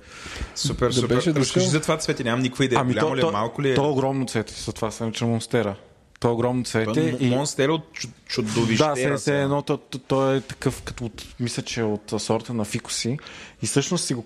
Така, първо искам да препоръчам място, откъдето хората си купуват цветя в София. Да, да. Добре. Да. Значи, Това е рубриката Откъде си купих и окей. Откъде си купих и окей, защото говорим за цветя, които са в пъти по-ефтини, стайни цветя, не само нали, такива за букети Да, така да, нататък. да. На пазара Димитър Петков има един магазин, който се намира ще сложа отново бележка с а, координати. Котката поводява. Като, чу, като чу, че говорим за цветя и поводява котката. От този магазин продават, той е като голям склад, обаче продават, първо там монстера, аз си бях гледал за по 200-300 лева, че струва. Аз си взех там за 50 лева. Това е много голямо цвет. Много... Какво значи много голям? 2 метра. Еми. По- по-голям ли от мен? Бал голям, над Аз, мет, аз метър, веднъж навлязах в дълбокия OLX за фикусите. И фикусион. И фикусите се продават на листо, Владо. Продавам фикус 130 листа. 15 годишен беше в дирекция на МВР Сливен. И ти си някакъв... Дейм, той е някакъв Какво ли е бедес. видял този фикус? Бедес И е фикус, чул? той е- Да, да, някакъв а, гангстер фикус. Сливенския кашкавал. И ти си кажеш, а, така че това цвет... А, света на хората с цветя е някакъв next level shit. Аз директно го питам, за какво ти е това чудо, вече? Ама красиво дома, бе. А, красиво ти е само. Красиво ми е, готино ми е. То, то е някакво супер огромно. И... Диша ли ти кислорода през нощта? Е, не мисля, обаче все пак хората доста слушаха епизода за цитата, така че трябва да Доста, има тук, да. освен джаджи, малко и цитата Да, да, ти благодарим за идеята. Хора, ако ви е харесал този епизод, това е благодарение на Димитър. А, та, та, този магазин препоръчвам със сигурност. Да, супер. Що? Там много добре ще ти обяснят. Ами не, остичи много добре ще обяснят, обаче първо, че има огромен избор цветя. Всеки път, като отидеш, има различен набор и наистина са в пътите, в пъти по-ефтини от всички други магазини Да, в София. китайски. А то също се намира сравнително а, наблизо до центъра. Да, да. Добре. Ако реша да нахлуя там, ще идеме заедно. Добре, това е от тебе. Купи си точило и цвети. Това е. Супер. И Еми, какво да се прави? Добре, господин Еленков, вие сте сега на ход и вие също имате две неща. Така, аз препоръчвам Better Бадемов Тахан, който закупих от Lidl, като, Естествено. а, като не от лидълските марки, които причат мен те на други марки. Да. А, Better а, Бадемовия Тахан се оказа супер ефтин от 12 лева. Линка, който съм сложил бележките на шоуто, е от някакъв сайт, където се продава за 20 лева. Като Ма същото. Абсолютно също, което не мога да повярвам. Бил Ба- Бадемов тахан, като разликата с повечето тахани, които съм вземал Бадемови, е, че този е течен. Принципно, при течното фъстъчно масло се прави с хидрогенизирани масла, които са вредни и не препоръчваме никой да яде. Истинското фъстъчно масло съдържа фъстъци и сол. Този тахан съдържа 100% бадеми и е наистина течен. За какво Като... ползваш това? Веднага Ами аз. Владо, вечер от някъде около месец, може би два, не вечерям. Или ако много съм гладен, еми, така е. Но се чувствам добре и спа супер. А ако съм много гладен, изяждам едно кисело мляко с една лъжица тахан. А, нещо сладичко да има. Сега лъжица мета, ма тахан. Ама то не е сладичко. А не е ли сладък тахана? И не, то, то е само бадеми. Но не сладни ли леко? Или просто... Добре. Еми това е не, то бадем само. млякото е по... Киселото мляко е по-сладко от тахана. Добре. Но това, това правя, затова го ползвам, иначе може да си направиш с бадемо. Така, е, какво ли не. Да. Ам, така че, а, изключително вкусен и може да се маже на филия, ако искате да си направите калорийна бомба. Така че препоръчвам. Добре, това е едно. Второто е какво ми подариха е окей. А, Вода ми подари сръбския джин господин Чура или мистър Чура, Мистър която е от а, някаква дестилерия, която е чуревашка, тъкара, тъкара, тъкара дестилерия. А, а, не знам, абсолютно класен джин бих казал, с много аромат на най-различни билки. Не знам какви са били билките в Сърбия. А не знам каква е цената. Водо ще триангулира сега Нямам от, от идея. денари. Или той е платил с Няма, револют по тарифата на деня. А, но е супер. Ще намерим а, и ще линкнем, ще потърся други продукти на тази дистилерия. Нещо ме съмнява, че правят ръки. Много е вероятно да правят ръки. В Сърбия какво да правят? Са, а, аз понеже ми стана интересно кой е господин Чура. Дали това е истински човек. Казва, че е истински човек Еленко. И ако отидете на сайта mrachura.rs, което ръсе от Република Сръбска, а, в менюто на сайта горе пише, има бутон, който се казва Who is Mr. Чура. Сега, естествено аз го купих, защото чура и чурка са ми едни от любимите думи, както знаете в този подкаст. за хората, които не гугълвайте чурка, значи пишка. Но а, господин Чура, историята му започва Еленко преди 60 години. Аз ходих да намеря самата история, за да разбереш всъщност този джин, какво наследство има и откъде се задават. Преди 60 години мистер Чура го, нали, е дошъл с идеята да направи джин стоник, което нали, съвпадение, но Бранко Чура е роден в Чурук. е топ изречение, признай си, като Чурук е малък град в Войводина. Това е на север от Белград. Господата и дамите от Унгария така считат, че това е унгарска земя. Но също историята му започва на господин Чура от Руския фронт. Там Първата световна война. Отива там, после се прехвърля, отива в Владивосток, Йокохама, след отида в Сиатъл и в Чикаго. И, а, нали, той винаги си е мечтал, господин Чура, да отиде в Америка. Аз нямам идея. А, джина американско нещо ли е, Ленко ли е английско нещо? А, холандско е. Естествено, аз не съм прав. Но... Джина е всъщност е една от най-старите дестилирани напитки, много преди уискито. А, но това е дълга история. Да, и господин Чура отива вече сега в, в Америка, където е направил две неща. Първо, но бил е много добър боксер и другото, което е развил е бизнес да дизайнва витрини. значи Га, Га почна от Чурук и отиде на руския фронт, мина през Йокохама, почна да прави витрини, също много обичал да рисува. Запазени са доста дизайни негови, ако всичко това е вярно, разбира се, но приемаме, че това е вярно. Ето тук ви разказваме една история. Uh, написал е много книги, с които разказва своите приключения, но 46 години по-късно, след като обиколява, обиколил света, Чура се завръща в Чурук, неговия домашен град и очевидно не е преуспял много, защото се завръща само с един куфър, по си къща. И решава да направи този джин. Така че, Еленко, всъщност това, което държиш в ръцете си е нещо, което има това наследство. Примиум е. всичко това е вярно, разбира се. Но, Ти има два варианта. Е аз, съм, а, аз вероятно имам по-скъпия, защото с по-висок алкохолен процент. Да, имаше различни, но аз като идох там и казах, Оф, аз купувах ръки. И първоначално ти купих една ракия, която сега не съм ти я дал, защото съм малко циция. Пък и да не прекаляваш с алкохола, нали? това телце трябва да се вае. Обаче видях, че всъщност продават и джин. Намерих много хубав магазин в Сърбия. Как, бе, ви случайно да имате сръбски джин. Така, разбира се, извадиха четири, Еленко. Четири сръбски Само в България не правим джин. Но сме зле. Как мога да обясниш този пропуск? Ами, може би хората там са по-предприемчиви, това бих казал. Джина Джи.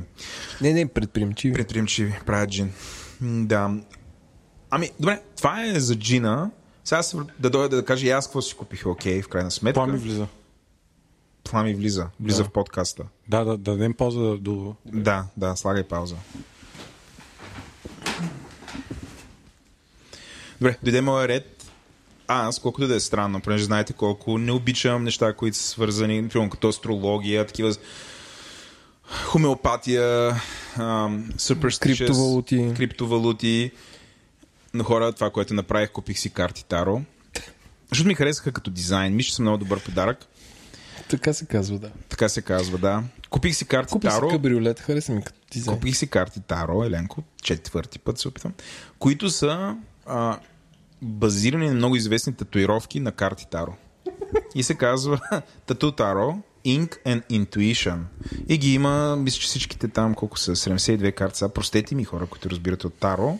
78 карти на Таро ги има в този дек, има историята на картите и така нататък. Може би сега е моментът да всеки от нас да каже своята любима таро карта. Моята е глупакът на хълма. Аз се свързвам с тази карта. Господин Еленко, вие поне една карта знаете ли? Или ти си слънцето в Човек, душата? не знам, не. А, значи, по филмите обикновено има един човек обесен с кръка надолу, с кръка нагоре и, и тогава става някакво много страшно, но не знам нито една карта Таро. Ти си там обесеното. Митко, коя е тая карта? Ти изглеждаш човек, който ги разбира тия работи. Не знам. Ти си, не си ли мак Митю? Да разбираш. Имаме, и, имаме четвърти участник. Не, всъщност четвърти и пети участник. Представи си за нашата аудитория. Здравейте, аз съм Пламена и това не е подкастът. Много оригинално. И аз така започнах.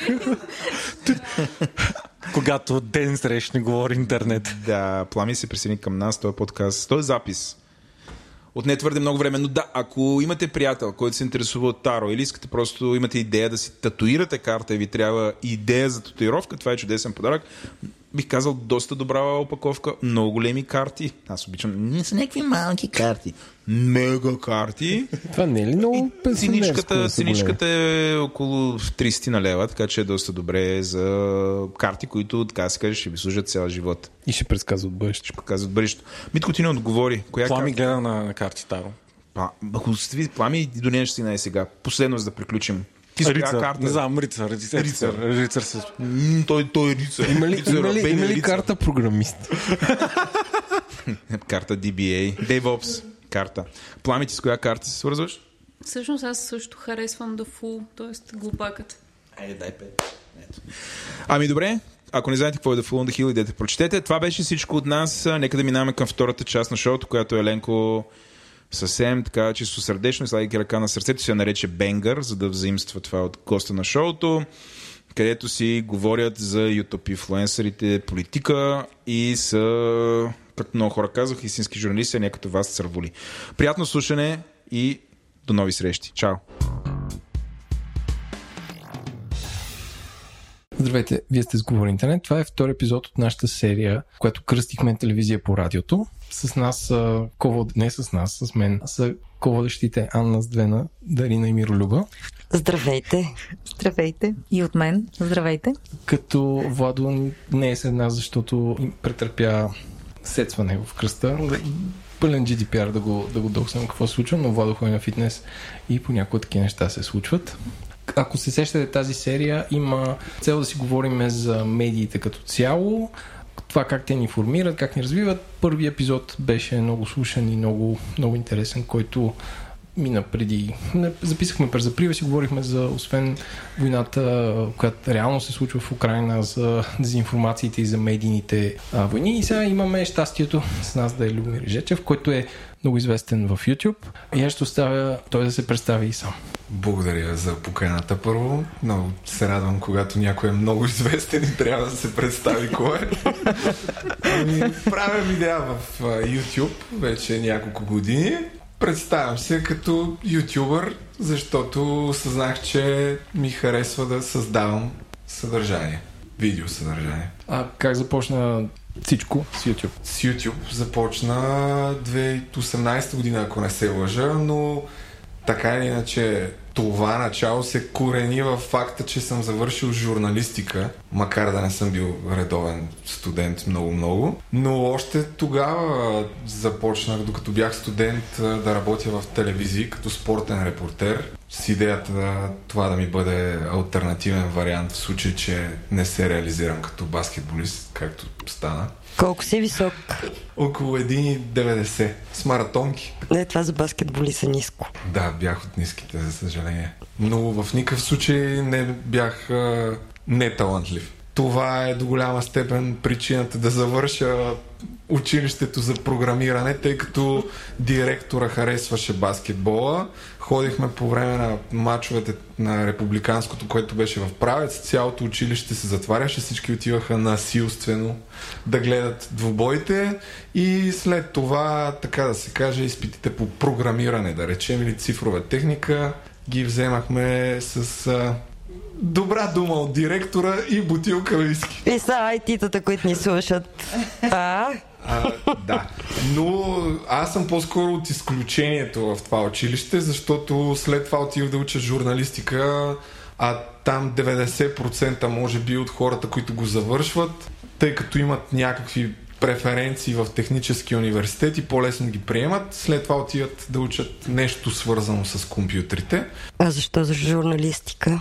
Защото мечтата ми беше да стана спортист, но тъй като съм от а, семейство на учители физкултурници и майка ми така е, винаги повече ме е юркала да уча, а тя винаги държеше да имам план Б И в семейството ни си говореше, еми ето ти, ако не станеш баскетболист, запиши една журналистика, то същото е, ще ходиш, ще отразяваш състезания, олимпиади и пак ще си близо до спорта. В една паралелна вселена, аз съм още спортен репортер в БНТ. Общо взето стажа ми професионално за някой друг в живота ми е под една година. Добре, Любо, след като обсъдихме какво не си станал, баскетболист, спортен журналист, БНТ, YouTube, що YouTube, а не някоя медия традиционна, с доверие, медийна организация, през които си минал? Защо избра пътя да си прокарваш път в нещо без особени традиции към момента, когато ти си се появил в YouTube поне? България. Първо, може би мога да говоря още много за това какво не съм станал, но така ли е, че в момента също не е много ясно какво съм. Не, шегувам се. За мен YouTube е много по-голям от телевизията, особено за човек като мен, който поради една или друга причина най-вероятно, всъщност това е причината да не съм работил нищо друго, освен за себе си, така да се каже в кавички, е, че много си ценя свободата и че не мога да си позволя да правя нещо, което не ми е интересно. А на този етап от моето скромно YouTube творчество, което е пълно с всякакви видеа и глупости, а, съм смея да твърдя, че обединяващото от всички тях е, че всичко, което съм правил, ми е било интересно и съм искал да го направя. А YouTube в момента дава като възможности много по-голяма свобода. 2022 година смея да твърдя, че дори в България дава и възможност за финансова независимост. Въпреки, че трябва и да бъдеш така фокусиран и да, да правиш целенасочено видеа, което със сигурност на този етап не, не правя, но това е поради ред други причини. Тоест аз не съм типичният ютубър, който се занимава само с YouTube. А, но тази година всъщност съм решил да го променя това и да качвам повече съдържание и целенасочено да развивам YouTube канала си така както трябва да се развива. А според мен един YouTube канал трябва да се развива на първо място е добре със сигурност да знаеш какво искаш да правиш в него.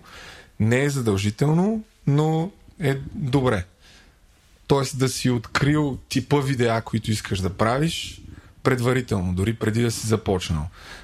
Младото поколение ютубъри много трудно могат да го направят това, защото примерно като си на 19, 20, 18, 16, опитваш някакви неща, докато стигнеш до това, в крайна сметка, което от една страна аудиторията ти иска, от друга страна ти самия искаш, защото на първо място трябва да ти е личностно, вътрешното ти удовлетворение да седи на първо място, защото ти иначе просто няма как да издържиш дълги години, според мен.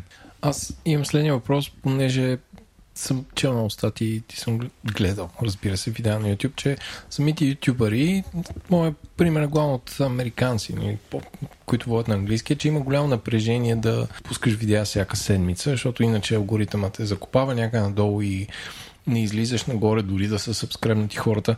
Как го усещаш това напрежение, което идва от платформата, в която ти публикуваш и как се справяш с него? Не усещам кой знае какво напрежение. Аз миналата година съм качил 11 видеа, така че едва ли съм точния пример. Не, аз съм ги гледал и, и едно отнема поне Знам месец, както гледам като работа. Имаше такъв тренд в целия YouTube, който беше на така наречения daily vlogging, който беше 2015-16 година, който го прокара Кейси Найстат, който всъщност е дори една от причините, дори и аз да се опитам да правя видеа в YouTube но в момента се наблюдава друга тенденция. Тоест, количеството, а, това да качваш всеки ден, вече отстъпва място на това да правиш така наречените, както казва Мистер Бист, който в момента със сигурност е най-гледания ютубър. Той казва, трябва да правиш бенгърс. Тоест, едно видео да ти е много, много гледано, така да се каже, и но пък да е добре направен. В някаква степен качество да има за сметка на количеството. Но дори това, което той има предвид е, че ако примерно качваш видеа два пъти в седмицата или веднъж на седмица, ще има много по-голям резултат, ако качиш, примерно ако качваш всяка седмица, да направиш три видеа, които обаче да бъдат много по-добре премислени, много по-добре изпипани, като продукция, като детайл, като монтаж, отколкото да гониш просто някакъв график, за да качиш видео, да речем, всяка, всяка седмица. Защо го казва това? Защото чисто статистически, ако, примерно, сега неговия случай е много по-различен, но той дава такъв пример. Ако трябва да направиш видео, което да направи 1 милион гледания, имаш хикс труд неща, които трябва да свършиш, като подготовка за снимане, монтаж и така нататък. Ако трябва да направиш а, видео, което има 10 милиона гледания, т.е. 10 пъти по-добър резултат, труда, който трябва да вложиш е с 10-15% повече от този, който трябва да направиш видеото, което ще ти даде 1 милион гледания. По принцип това нали, вече а, стигаш до това заключение след като си натрупал една база данни от видеа. Тоест видял си, че има в България много хора го правят. Примерно те искат да качват видеа всяка седмица и видеята им правят от 10 000 гледания. А не си дадат сметка, че ако всъщност направят много по премислено видео, нещо от което хората се вълнуват, не правиш нещо така да се каже на конвейрн, Кун, нали така се казва? Конвейер. Конвейер. Да, добре, извинявам се. Завършил съм журналистика, умно момче. Личи си. А, да, а т.е. се постараеш дори преди всичко на пред подготовката, т.е. премислиш по-добре темата и вече се постараеш една идея повече в монтажа, ще имаш много по- по-добри резултати. И вече към това върви, според мен поне, съдейки нали, от това, което казват по-умните и по-успешните от мен. А, замисляме ли се за други платформи? Нали? Аз знам, че имам някакъв опит в социалните медии. Знам, че ако пускаш TikTok си в Instagram не става и обратното. Нали? Смисъл, че всяка медия си има правила, които си, които си следва. Но ако ти правиш такива видеа, примерно, замислява ли се да почнеш да правиш Twitch, някакви, които са по-лайф неща или по-интерактивни? Или, или ти се фокусирал за сега за това, защото ти дава тази свобода и това спокойствие да правиш едно видео всеки месец? Първо, според мен са свързани медиите, но да завърша все пак напрежение действително има а, от това. Със сигурност всеки един ютубър сега аз лично не чувствам кой знае какво напрежение, но то идва от факта, че наистина за това е важно да правиш неща, които са ти интересни. Защото ако не правиш нещо, което ти е интересно, няма как да съществува. Естествено, интересуваш се от това как, дали ще направиш гледания, кой ти е гледал, но лично за себе си нямам притеснения дали ще, те, ще ме гледат лично мен, просто защото няма и кой знае каква конкуренция в България на този етап. Така че не е трудно да изпъкнеш. А иначе за платформите, те са свързани нещата. Не съм съгласен, че TikTok видео не, не се гледа в Instagram. Не, то се гледа, да. ама е малко като присъдено. Това искам ами, да кажа. Не е точно така. От гледна точка на това, че чисто като формат, това, което направиха Инстаграм е да копират TikTok, нали става въпрос за тези рилове. А, същото сега направиха и YouTube, да се опитват да навлязат като конкуренция на този тип кратка форма на съдържание, към което очевидно аудиторията има огромен интерес, защото тези видеа, дори като сесия, се гледат много повече, отколкото YouTube сесиите, да речем, за кратки видеа, не, YouTube сесията, която един човек прекарва, отваряйки си TikTok-а, видеята може да се по една минута, но примерно ти средно прекараш по половин час. Докато един, един потребител на YouTube, ако влезе да гледа нещо, средно е примерно 20 минути. Сега, тия данни не са точно така като цифри, но е така. Тоест резултата, хората гледат повече TikTok, отколкото а, дълга форма на видеа и за това YouTube а, качва, направи това нещо с тези така наречени шортс но най-трудно се прави дълга форма на видео, което зрителите да гледат. Mm. И е много по-лесно, ако можеш да направиш това, да изкараш кратки видеа или да създадеш някакво по-кратко видео, което да се гледа, отколкото ако си, да речем, много гледан тиктокър и изведнъж да станеш ютубър. Има и такъв пример в световен мащаб, но е много по-трудно. Хората с голяма аудитория, примерно като Дейвид Добрик, който е доста контравършил ютубър, но това е друга тема, но той миналата или по-миналата година се прехвърли в TikTok и стана един от най-популярните тиктокъри, въпреки че голяма част от хората го знаеха като, като ютубър. Но е, обратният пример е по-труден и в повечето случаи е по-неуспешен. Не, усещаш ли конкуренция от страна на големите традиционни медии? Все пак те са огромни контент креатори сами по себе си, а ти си един човек срещу своята камера и а, монтажен лаптоп. А, усещаш ли натиск и конкуренция от а, големите играчи на телевизионния пазар и интерес от тях и така заплаха за тази територия? Първо не смятам, че вие като представители с опит в традиционните медии, Е, не смятам, че говорим на ние и вие. ютубърите а, сами по себе си са конкуренция. Напротив, те по-скоро могат да си кооперират и да си сътрудничат е, един на друг. Ако някой ето да речем, само мога да кажа нещо, което още не се е случило, но има една много популярна влогърка, Йоана Йоко се казва. Сега с нея ще си направим общ канал за нещо, наш си подкаст ще направим двамата, като нея гледат предимно жени, мен ме гледат предимно мъже. И така или иначе разбираме се и ще направим общ подкаст с нея. А, въпреки, че борбата за зрителя е за внимание, защото един човек има ограничено време, нали? И има ограничено време, което прекарва преди всичко на телефона си, не толкова вече mm. на компютъра си, защото дори хората, които гледат телевизионни предавания, mm. със сигурност ги гледат преди всичко на телефона си, отколкото в най-малък процент на телевизора. Убеден съм в това. И борбата е за внимание. Тоест, ти, реално ютубърите се конкурират дори с, а, с игрите, ако щеш, защото вместо да, гледа, да играеш на някаква игра, може да гледаш някакво видео но сами по себе си един на друг не мисля, че са толкова конкуренция, защото може да изгледаш едно видео, след 5 часа да си пуснеш друго на друг любим твой а, ютубър. Там по-скоро борбата е да изградиш комюнити. Вече това е много по-ценно, отколкото самите сабскрайбъри, дори и самите гледания.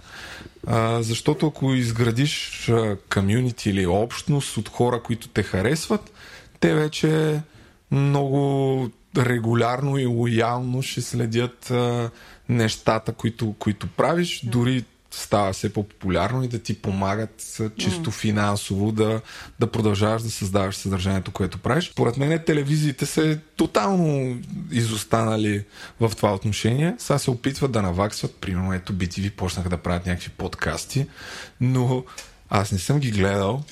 Защото просто те пак си ги правят като телевизии, си ги качват на техните платформи, които като го пуснеш, mm. ти тръгват пет реклами, които не можеш да скипнеш, а, да пропуснеш.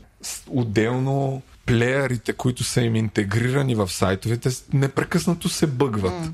Аз, мен, за мен това е супер голям, голяма спирка, да речем, в социалните мрежи. Виждам някакво интервю, цъкам, това се случва по-често в сайта на Нова, между другото, отварям линка, те пък, защото нова работят с култовия сайт VBOX 7, който е част от тяхната медийна група, пак за да си качват видеята там, а не в YouTube. То зарежда на половина, опитваш се да го пуснеш на цял екран, не става. И аз съм имал сигурно десетки случаи, в които просто те, самите те ме отказват да гледам някакво видео. А, това, че вече тотално телевизионните предавания, които правят, не ги адаптират за YouTube каналите си. Някои от тях качват, да речем, видеа от телевизионните си канали, но дори това не, не е адаптирано, защото приемам предаване като на кафе. Всеки ден канеш някакви известни хора, говорят някакви клюки там, а, имаш адски много съдържание, обаче качваш цялото видео, първо, че повечето случаи го качват с някакво закъснение. Второ, скриншота ти е изваден от някаква чаша на масата, да речем. Нали, Или всички са едни и същи скриншоти. Да. Или всички са едни и същи. Заглавието е на кафе 8 март. Не ме интересува смисъл. Кой ще цъкне на това, нали? Ти ако... А, докато Имаме само от проблем съдържанието, което имат, просто ако има някакъв екип там, което според мен вече всички телевизии на Запад мисля, че го има. На Запад със сигурност. Да. Ако просто от, от съдържанието, което така или иначе mm. имат, го адаптират за различните социални мрежи, ще го гледат десетки хиляди млади хора, както в TikTok, така и в YouTube, така и в Facebook, дори най-вероятно и в Instagram. И самите телевизии може да кажем, че са гледани от младите хора, което вече младите хора не ги гледат. И, и самото доказателство за това, че в тези предавания контент, както се казва на чист български, е, че много често тези откъсчета, прикачени от някакви случайни потребители в TikTok особено, стават вайрал, дори без да са премонтирани в вертикален формат, ми просто изрязани, защото просто има съ- съдържание, има, просто няма кой там в телевизиите да го изкара, нали? Да, да, ма, само тук да довършиш от гледната точка на телевизиите, защо трябва да правим печалба на Google или на а, Zuckerberg, или това не са наши платформи. Ние не монетизираме добре това съдържание, което е извън нашите собствени платформи, затова ще си го държим тук, нищо, че хората не са тук. Има ли такава логика? Ми, сигурно има. Аз не съм кой знае колко бизнес експерт, но ако изходим от логиката, че а, се състезаваш за вниманието и рекламодателите са там, където е вниманието, т.е. там, където те гледат, най-логично е да се опитваш колкото се може повече гледание и внимание към аудиторията да имаш, защото след това може да, да изкараш много повече пари от реклама. Ама, сигурно аз съм глупав и не ги разбирам нещата, не знам. А, аз само да кажа, че абсолютно съм съгласен с, с Любо това, което каза, че ти пускаш някакви мега тържествени предавания, които не са монтирани и не са оформени за интернет. А, примерно аз съм абонат на публицистиката на, на нова, защото гледах някакъв репортаж, хареса ми и викам, чакай, те имат YouTube канал, който се казва Пу- Публицистиката на нова. И те качват вътре 40 минути неща, които започват като а, Междузвездни войни. Вие ще видите. Тъкара, тъкара, тъкара. И смисъл, те разказват нещо като за Хедлайн телевизия. му викаме. Добре, ама те се опитват да те задържат, а, когато да. ти си седнал на ракия да, Да, гледаш това нещо Да. в неделя след обед и се опитват да те задържат да не смениш канала. А в YouTube е съвсем друго нещо. Просто трябва да почнеш с не седи кой си, падна и щупи кола, примерно. И, и оттам нататък те държат, но наистина абсолютно не са преформатирани. И друго нещо, което, нали, като каза подкасти, а, това, което BTV за удобство наричат подкасти го качват в Spotify, в Apple Music с аудио. Аз слушах първите два епизода, където водещата не се представи, то е само аудио. Тя най-вероятно дамата не знае, че излъчват и като само аудио. И, и не, не каза тя коя, коя е. И реално ти ако хванеш едно тел- Еми, едно тя не след- е като Любо, който има нужда от представяне, защото е толкова известен. Тя си Така да е, жената си той е станал известен, защото се представя в канала си. Но, но, но реално тя не се представи и не, през цялото време ти слушаш този подкаст и кажеш, бе, те хора не знаят, че някакви ще ги слушат а, само като аудио, което ми напомня една случка преди много години пътувам в някакво такси и слушам някакво радио. И такова сега, еди какво си. И тук виждате, на стената са показани. Аз викам, а, какво е това радио? Гледам, защото повечето таксиджи Еми, телевизия по имат радиото, Беленко, така ги правим нещата. Нормално имате един таблет и гледаш какво, нали, гледаш какво вижда. И вие слушате BTV радио. И аз такъв, нали, седях и около две минути си казвам, боже, BTV са направили радио. Купили са си а, ефирни а, такива някакви частоти, излъчват новините, които са някакви хора снимани и обясняват някакви неща, интервюират други хора. Сега да видим в следващия Да, сега. И, и, и това нещо се излучва в такси и аз бях, боже господи, това е същото в смисъл, че те фащат един формат, защото имаме телевизия, дай, че го набутаме в този шибан канал а, подкаст и белка им стане нещо. Така че това е същото. Ще, ако наистина само си сменят тъмнелите и заглавията, ще си опеторят сигурно. Аз съм сигурен, че някой отново ни служи трябва да, Стига трябва да да кажем да ти за- дадем пари. Това как си развиват а, бранда и Именно, че- стига да им пука за доверието, стига да им пука за аудиторията. То рано или късно ще стане, защото дори сега рекламодателите да, са, да дават най-скъпата, телевиз... най-скъпата реклама все още е телевизионната, което е някакъв пълен абсурд. И затова не е защото... ценена в момента, защото тя те мислят, че има даденост. Защото там нямаш никаква възможност да проследиш какъв е ефекта от тази реклама. Ти искат някакви милиони дори, особено ако става въпрос за BTV и нова. Там в момента е по-скоро за някакъв престиж. Ето това е инерцията на рекламния пазар, който си е свикнал да си купува телевизионна реклама. И високомерието на големите корпорации. Които, Да. които не са разбрали, че всъщност YouTube съществува и Те има хора разбират. там, дето... От тази гледна точка, дори в момента, ако на Запад така наречените инфуенсъри или ютубъри с а, аудитория от няколко стотин хиляди зрители, да ги наречем, а пък какво да говорим за тия, които имат по няколко милиона, там, там парите, които взимат за рекламни интеграции са изключително големи.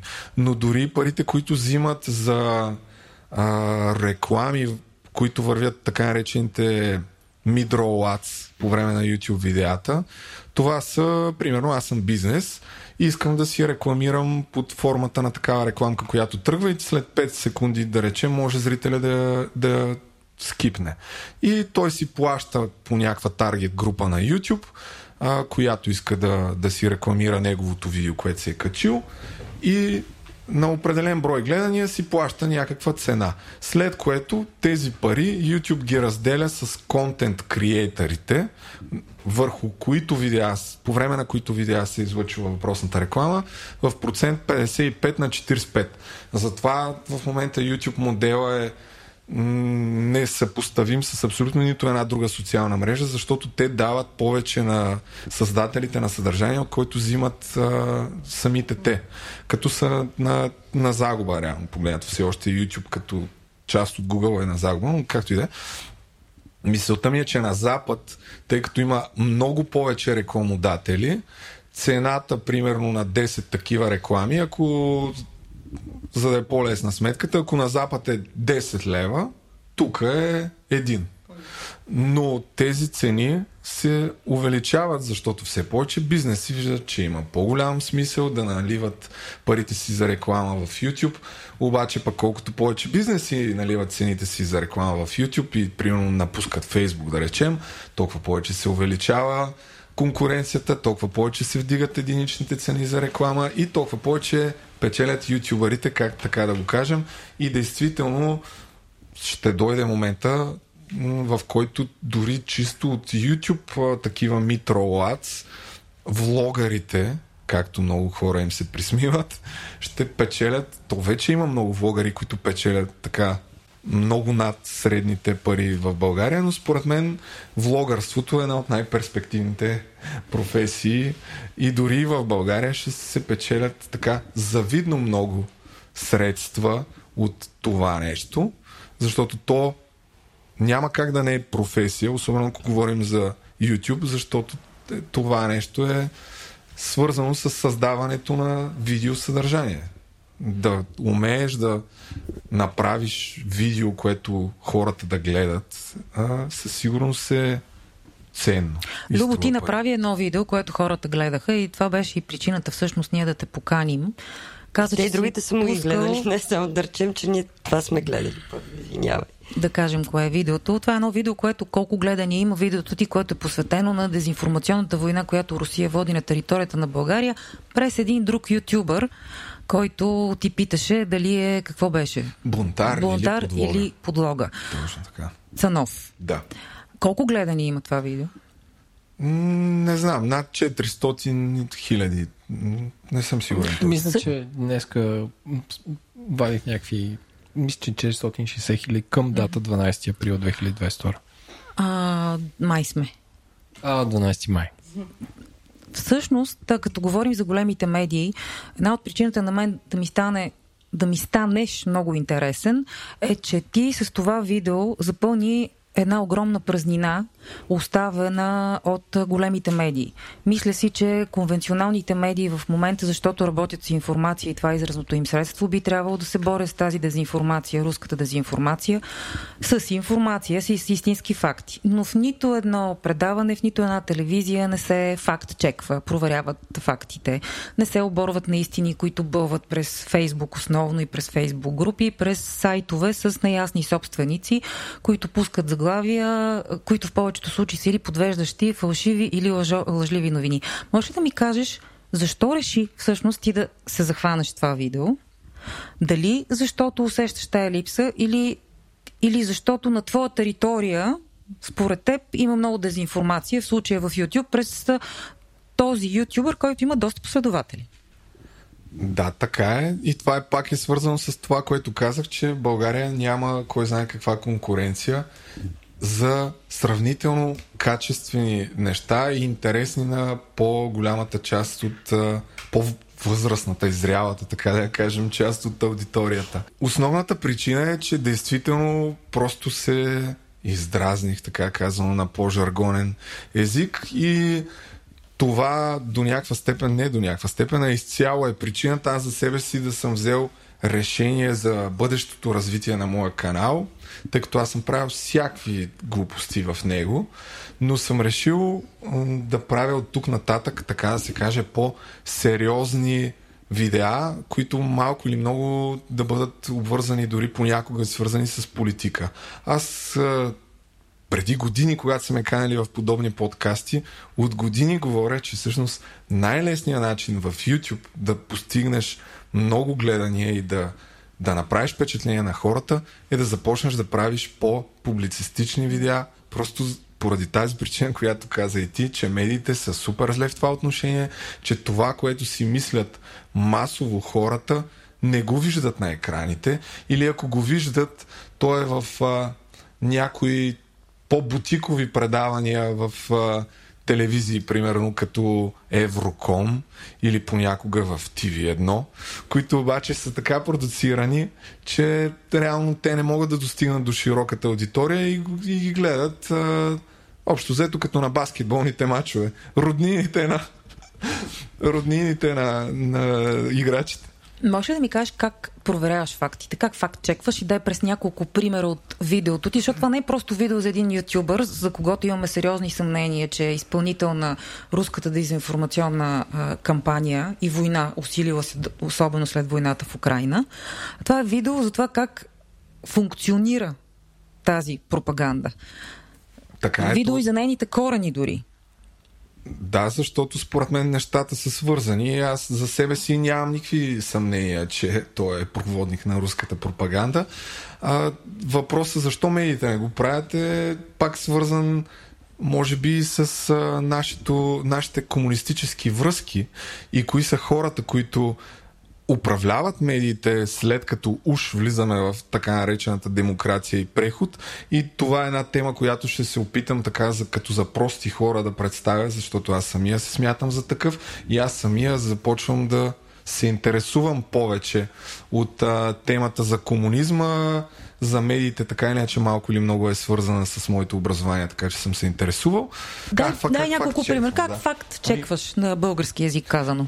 За съжаление, това е по-скучната част и това е нещо, което по всяка вероятност отказва много хора да се занимават с а, този тип разследващи или както и да ги наричаме такъв тип видеа, защото нещо, което буквално всеки средно интелигентен, според мен, човек вижда и разбира, че го лъжат или че го манипулират, м- просто вижда и за да, за да го видиш и да го разбереш е едно. За да го докажеш така, че да е максимално просто обяснено, обосновано, опровергано, това вече коства адски много усилия. В този случай, примерно с това видео, което то преспокойно можеше да бъде разделено на поне 4-5 отделни видеа, но умишлено така го оставих да е дълго, защото колкото и нескромно да звучи, смятам, че има дори, бих казал и чисто историческа гледна точка на, на едно място да видиш събрани всичките тия неща.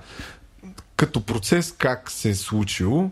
Изгледал съм първо една камара от а, видеята, които Цанов, въпросния популярен влогър, е правил в предава, в Алфа ТВ, където той е бил 10 години е работил.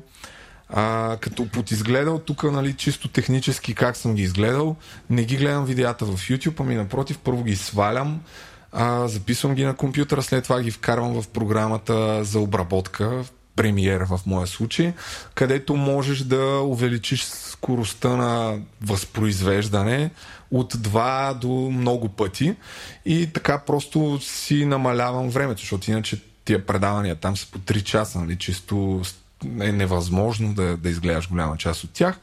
Гледам частта, в която участва той, скипвам а, това, което не смятам, че няма да ми е нужно, това, което смятам, че може да ми послужи, го отрязвам и си го запазвам а, като откъсче.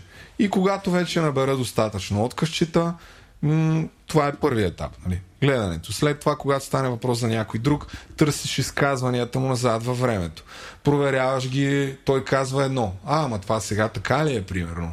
А, проверяваш а, има ли биолаборатории. А, търсиш в западни медии, търсиш в български медии, кой какво е казал.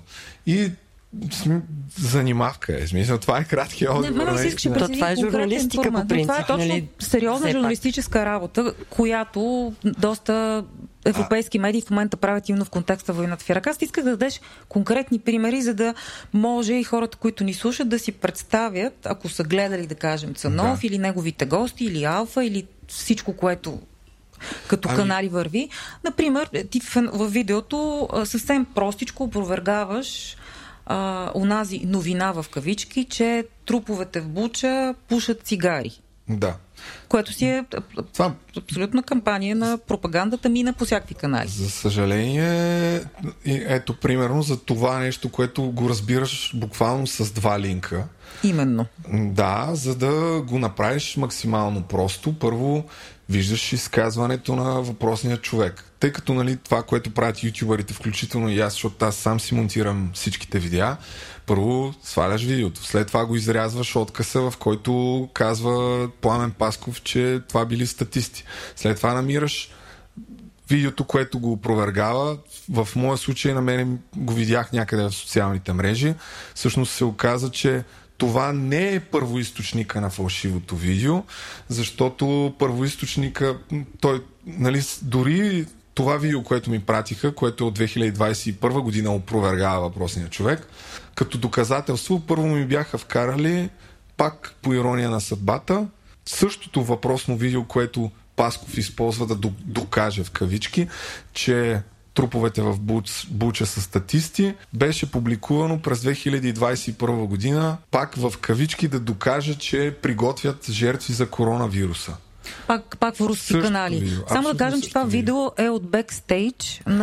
Да. с- за снимане вече- на клип на някаква руска И рок вече група. попадайки на това видео, чета коментарите под него и примерно един от тия коментари беше, бе, това пак е фейк нюс, нали? Всъщност това е а, видео от бекстейдж на някакъв руски рапър или там изпълнител, какъвто и да е, ако не е рапър. И тогава вече търсиш, нали, кой е този руски рапър, виждаш песента му, виждаш TikTok видеото. Тоест, пак имаш едно прецъкване на няколко линка, които ако си обикновен потребител, ще го направиш за 5 минути. Обаче, за да го караш в видео, ти отнема поне няколко часа. Каквато е работата на един журналист, да го вкара в видео, за да, Да. могат да го видят едни И обикновени въпросът е, потребители. че това е един пример, нали? Когато насложиш е такива 10, 20, 30, 40, каквато е ролята на пропагандата, бълват, защото много по-лесно е да бъл, бълнеш такива фейкове. Аз за един ден, ако искам, мога да изкарам 50 такива. Въпросът е, че те ги произвеждат, споделят ги в техни си телеграм групи, качват ги и призовават хората, една част от тях тролове, друга заблудени, да споделят в социалните си мрежи и просто всеки един като го направи това и ефекта се мултиплицира. И просто действително работата за опровергаване коства в пъти повече усилия, за да докажеш, че е нещо очевидно лъжа, което наистина всеки човек с някакво критично мислене за 5 минути ще види, че е фейк, просто за да го докажеш ти коства десетки пъти повече усилия и проблема в момента на българската медийна среда е, че няма почти никой, който да го прави, особено пък когато става въпрос за видео. Тук там е, във Фейсбук има нали, такива хора, но вече а, самата аудитория възприема много по-лесно и консумира съдържание чрез видео, а не чрез Разбира се, текст. докосваш две сетива, ясно А защо мислиш, че така? работи. Според теб какъв е мотива на големите медии и хората, които работят там, да не правят това, което правиш ти, което си е журналистика и не е непосилно за хората, които работят в големите медии? Според мене, а, някои от тях го опитват се да го правят. Защо го правят? От една страна, най-вероятно заради това, че бълват съдържание точно на конвейер. А, от друга страна, може би е някаква медийна, не може би, то е медийна политика. В, а, имаше след всички скандали около СЕМ, БНТ, все пак генерален директор на БНТ е Кошуков, който за всички хора от медийните среди се знае, че е изключително независим самия факт, че той става генерален директор на БНТ с фалшив документ. Нещо, което смятам, че вече се знае от всички. И то от, То от телевизия Алфа. Да, от телевизия Алфа хората са му дали документ, който да докаже, че има някакъв стаж като програмен директор. А, медиите дори назад във времето просто аз за това смятам, че тази пропаганда тя е свързана с българската действителност, а именно комунистическата пропаганда десетилетия назад. Да. Тоест не от вчера, тя е от Не. десетилетия тази Не е от началото война. на войната. Някой прогледнаха Да. в началото на войната, всъщност това се случва Искаш, години наред. Искаш да кажеш, Луче, какво да факт чекваш, като генералният ти директор не Да. под, подлежи на сериозно факт чекване? Ами- Ти ако това си спестиш, с какви очи да ходиш да проверяваш на Въпросът е, хората че медъзите? ако примерно аз съм жертва също на това поколение, което уж е израснало в демокрация, но всъщност сме управлявани от хора, които са били тясно свързани с комунистическия режим и за това няма никакви осъдени хора за зверствата, които са правили по време на комунизма. Медиите и всички хора, които пишат учебниците дори, също са били такива комунистически професори. Шефчетата в медиите са били а, правилните демократи. И когато десетилетия наред нали, това нещо е потувано буквално, в момента бих казал дори, че тази война и аз съм един от примерите за това, защото мене това ме е тригърнало, така да се каже, на чист български отново, и ме е провокирало да започна да правя целенасочено, защото аз от тук нататък съм решил, че тези брутални лъжи с моите скромни способности ще се опитам да, да покажа, че наистина това са лъжи, прокарвани и защитавани десетилетия на- наред. И щом аз съм се възмутил това нещо, най-вероятно и други хора ще се възмутят и така малко по малко ще почнат и те да споделят гледните си точки и в този смисъл смятам, че тази война всъщност е една огромна възможност ние веднъж за винаги да се оттърсим от нашите от нашия комунистически бутуш, който десетилетия, наистина десетилетия наред. А мислиш ли, налага. че а, такива канали като на Цанов по някакъв начин са подпомагани с такива кръгове, за които ти спомена и те са решили да се апгрейднат, казано на чист български, и да влязат в другия тип медийна среда. Аз не просто го мисля, ами категорично смятам, че е така, защото той беше, канала на Цанов е създаден на базата на а, лъжите и дезинформацията, които имаше още по времето на, на коронавирус. А, така че със сигурност е така. Неговите гости доказват, че това е така, защото той дава трибуна на доказани лъжци, бих ги нарекал, дори не дезинформатори, като Пламен Пасков, а, хора, които са свързани с Алфа ТВ и с Волен Сидеров. Нали? Това е общото между тях. Просто е дали има някой с пари, който продуцира това съдържание в Е. YouTube, да речем. А, има ли хора с... А, не, значи тук този въпрос е ако ме питат директно Цанов, плащат ли му за да ги говори тия неща, със сигурност няма да кажа да.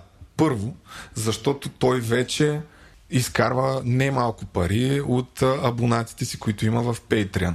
Чисто от финансова гледна точка може да си позволи да бъде независим. Въпросът е, че ако ти, защото тя обвързаността с правилните гледни точки не винаги е на базата на финанси. Ако ти си работил 10 години в Alpha TV и те са дори чисто комунистическия рабо... режим, знаем как работи, нали? С компромати и с дискредитация. Т.е. те могат да те държат, Държат те с нещо. по друг начин. Така че, според мен, този въпрос е по-логичен конкретно в неговия случай. Ако изключим него, защото той беше човека, който може да им докаже, че наистина това е един канал, който със сигурност се осъществява огромно влияние, особено сред младите.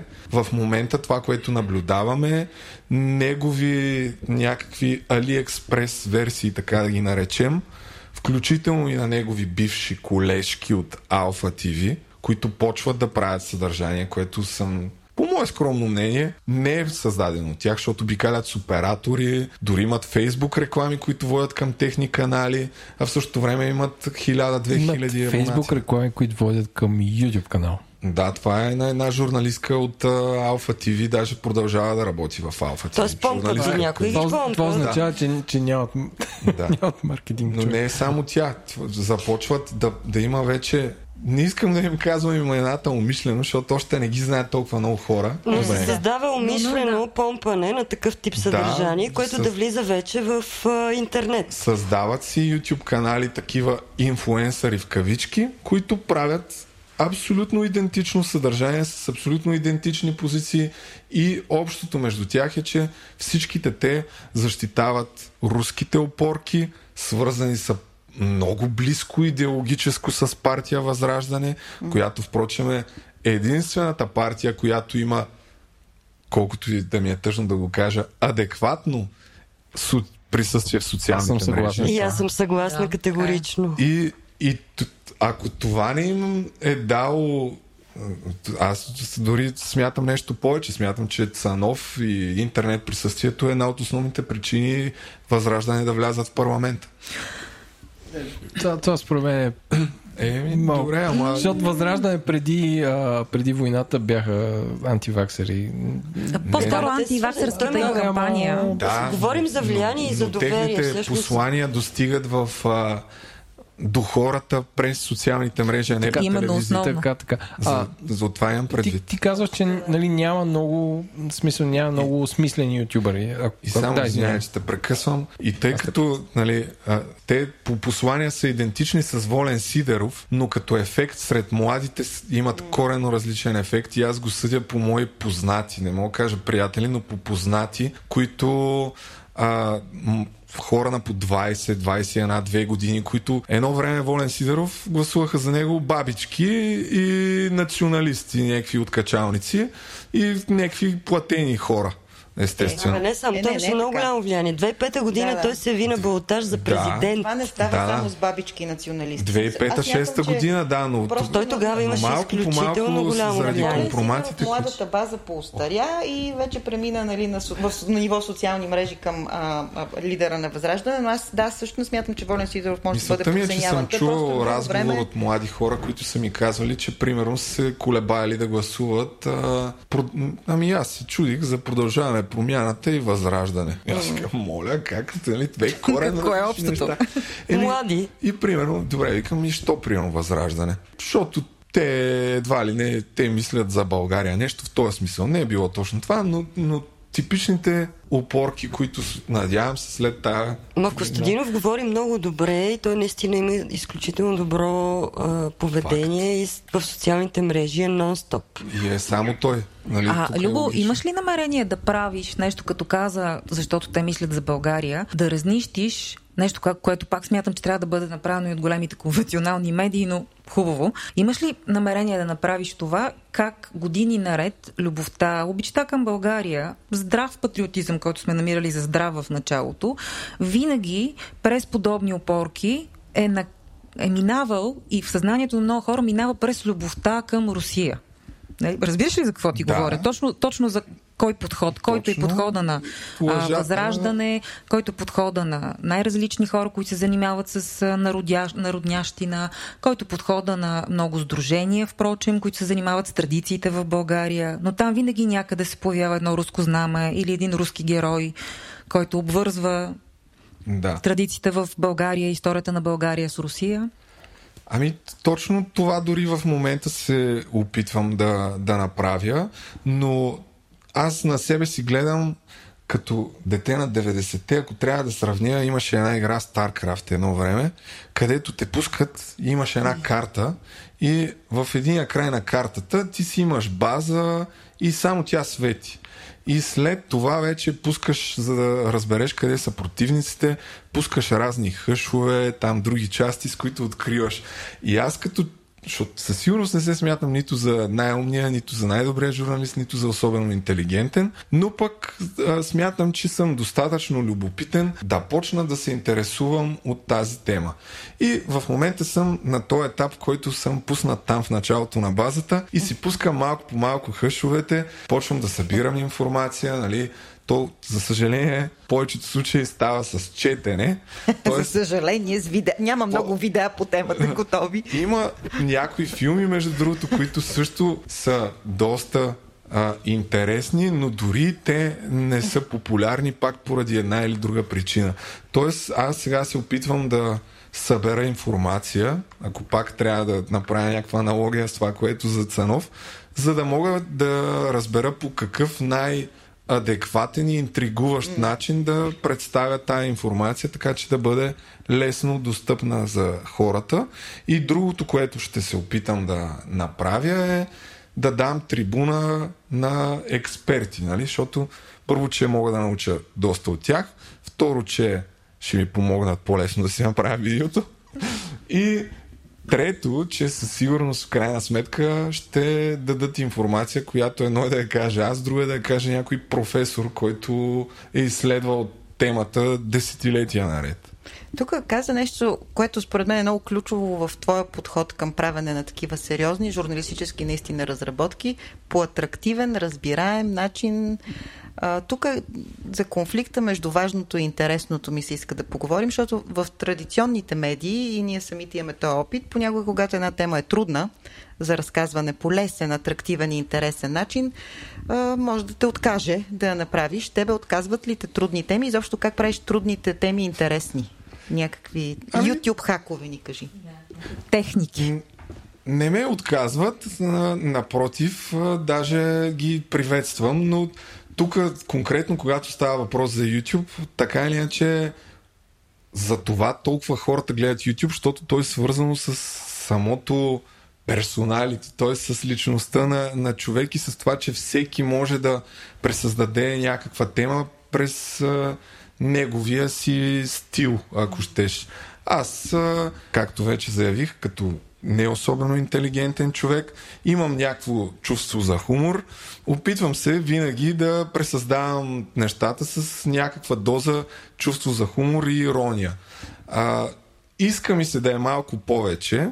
Обикновено като правя едно видео, първо е нали, частта с проучването, след това е нареждане на сухите неща и третото е това пречупване, как да го направиш по-интересно. Сега, особено послед, напоследък, за желанието си по-бързо да приключа тази тема и да буквално да ми се махне от главата всички лъжи и глупости, които съм гледал, а, не влагам, примерно, във видеото за Цанов, ако трябва да дам пример, ако си бях поиграл още една-две седмици, ще го направя доста по-забавно. Така да го кажем. И можеше да се шегувам с тия хора по много по брутален начин. Но това е начина. Просто да не ме притеснява, напротив, аз това винаги съм го знаел за себе си, са ми го казвали, пак колкото и нескромно да звучи, но съзнателно съм странял от това да правя само сериозни теми, свързани с политиката, защото просто съм се притеснявал, че нали, това, с което започнах и в началото, че съм искал да имам свободата да правя всякакви глупости от това да намеря спонсор, който да ми даде 1000 лева и да ги раздам на 10 човека с по 100 лева. Нали. Просто каквото ми е хрумнало, съм искал да имам свободата да го направя. Докато веднъж влезеш ли в това, знам, че най-вероятно тия неща ще се гледат, но от тогава вече завой към другото става много по-труден, но пък а, просто съм решил и си давах сметка, че има смисъл. Да, Има ниша. Да. Направи впечатление. голяма има. Абсолютно. Направи ми впечатление в твоите видеа, които са ти такива по-сериозни, по-разследващи за криптовалутите, примерно, че там а, не ти разказваш това, което биха разказали хората, които са прецакани. Що не си записал, примерно, тия прецаканите, а ти разказваш вместо тях? Ами, защото правя всичко сам. Аз призовах да ми пращат имейли, да ми разкажат историите си. А, след което, като разбраха, че една част от тях, че трябва да си кажат, примерно, там егенета и че ще ги викат на разпит, имаше някои, които се отказаха. Което тук пак нали, стигаме до въпроса. Ами то не ми се занимава. Имаше такива хора, което е нормално, но пак имаше десетки, които се оплакаха, защото просто ще ми усложни супер много нещата. Трябва да се свържа с тия хора, да се видя с тях, да ги питам искаш ли, не искаш ли, Еми, да, да, това е- проверят 20. също е част от Е, да, журналистиката. да, знам, аз затова казвам, че не съм, не се смятам за журналист, аз си правя просто видеа. Бягаш, След бягаш от отговорност. Не, не, не, бягам изобщо от отговорност. А, просто ще ми създаде още много работа, отделно, че всичките ми такива видеа, ако трябва да бъда максимално обективен, би било добре да са по-кратки. Това пък, нали, ако интервюраш някой човек, след това какво да вкарам от него, нали? 5 минути или 2 минути или една Е, минута. 30 секунди си хром. Старата схема е описваш цялото интервю, избираш А, да. си пасажчета, разцъкваш Това е ги. в телевизиите. Ние не описваме интервюта. Аз Е, ходе, пак режеш си парченцата. си, да. Нали, точно това правиш Слушаш си ги, всъщност. раз, Това е разместваш Това си ги, разцъкваш си ги един след друг, вървят един е, на другия. да, така. но според мен е по-ценно е да чуеш всъщност тия, които ги обвинявам. Ето, едното нали не се. пречи на другото. Аз просто те попитах Да. защо това не правиш. Иначе Ами- това, което си направил, абсолютно. Това е, колкото и грубо да звучи, това е отговор, защото просто съм щял да си усложня допълнително, Любо, а, да си ти си- забавя, така да си кажем, нещата. Хванал си се с а, руската пропаганда. Малко по малко започваш да се докосваш и да разбираш нейните механизми. Преди малко каза, най-вероятно ги държат с нещо тия хора, за да могат да изпълняват тия задачи, тия поръчки. А, страхувал ли си се някога? Защото навлизайки в тая машина, ти си даваш сметка и за техниките с, за саморазправа. Ще разбереш и най-вероятно си е разбрал на различни територии в България и в Русия какви неща са се случвали с хора, които са се опитвали точно това да правят. Е, за щастие, ние сме още доста далече от това, което се случва в Русия.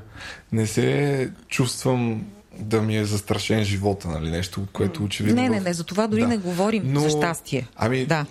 Да, има, има го това нещо. Макар да си повтарям не, всъщност усещаш някакво напрежение, което не е приятно и което всъщност е причината да не искам да правя само такъв тип видеа, защото е супер натоварващо. Но дори все по-често, колкото и така давам си сметка, че дразня много хора, Как го разбираш? Ами, дори аз съм получавал.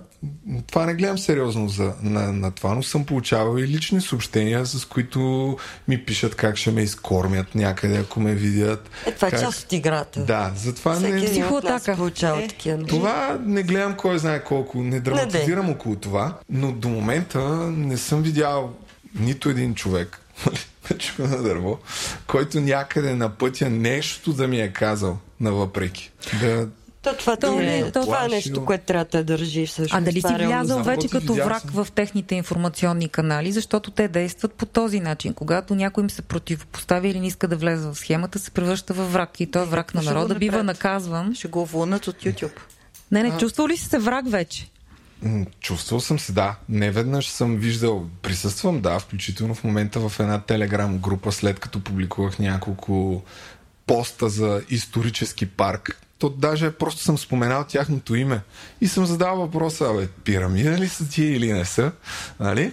И те оттам нататък вече наблюдавам една тенденция, че почват да вкарват моето име, там създателя на исторически парк говори за мене и малко по малко задавал съм си въпроса, за себе си, какво могат да ми направят.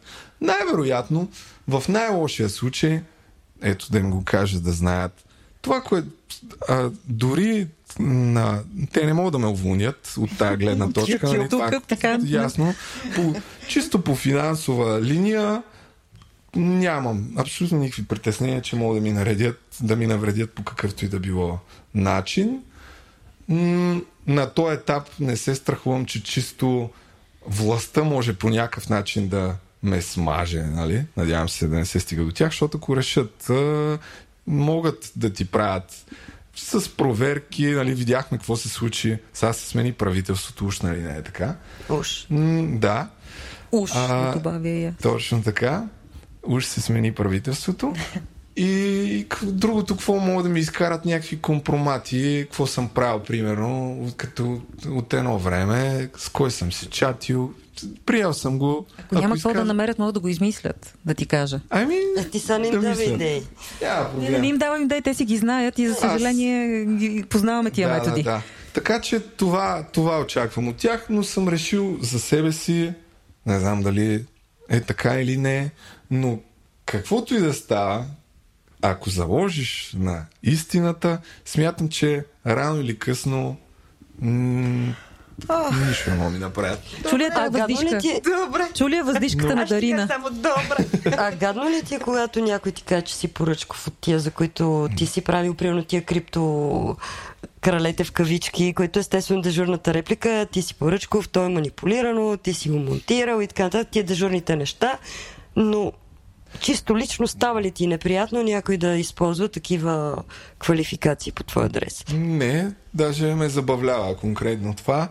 А, аз вече, той модела е един и същ, защото аз станах популярен в YouTube с а, малко или много този тип разследващи, колкото и да не съм целенасочено тръгнал да правя такива видеа, но това са видеята, които очевидно а, така хората ме свързват най-сериозно с тях и непрекъснато ми повтарят, нали, абе, прави само такива видеа, прави само такива видеа. Защото са интересни, защото са много... Да. Защото, защото има ниша. Има наистина. огромен смисъл Ами- да се правят. Да, то не е въпроса в нишата, но със сигурност има смисъл са, и за това, за това ги правя, пак колкото и да не ми вярва някой, но винаги се повтаря от самото начало едно и също.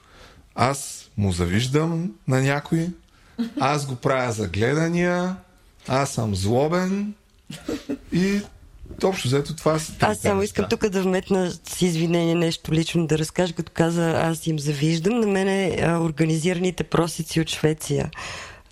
Едни такива големи ромски и не само фамилии ходят и си изкарват парите Да, там. само И казаха, че им завиждам.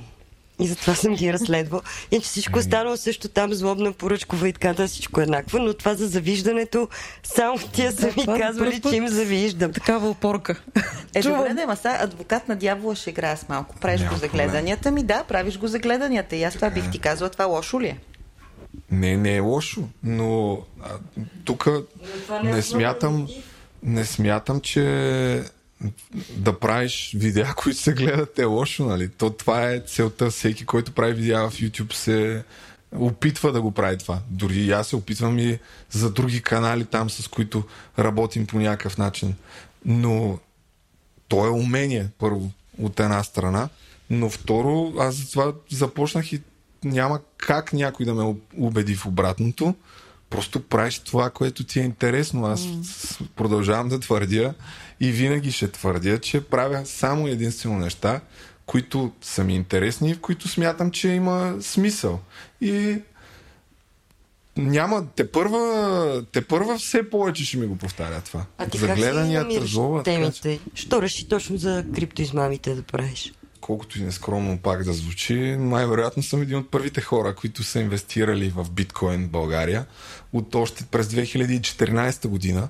И от тогава до сега съм видял, те и там се повтарят измамите са идентични, нали, има си различни трендове, които се повтарят през годините и съм ги видял всичките. От, сега да не навлизам в излишни подробности, но сега конкретно последните пъти, в които биткоин стана мейнстрим, така да се каже, и започна да влиза в новините, това отключва адски много такива скамари, които се възползват от, от тези хора, че за първ път чуват за биткоин, за криптовалутите, за това, че о, видиш ли, тук сега ще забогатеем супер бързо и правят някакви брутално тъпи пирамиди, които всеки човек, който ма е толкова разбира от това, веднага ще разбере, че това е пирамида. Защо? Ама Защото повечето случаи... Защото залагат научност, а не на знание.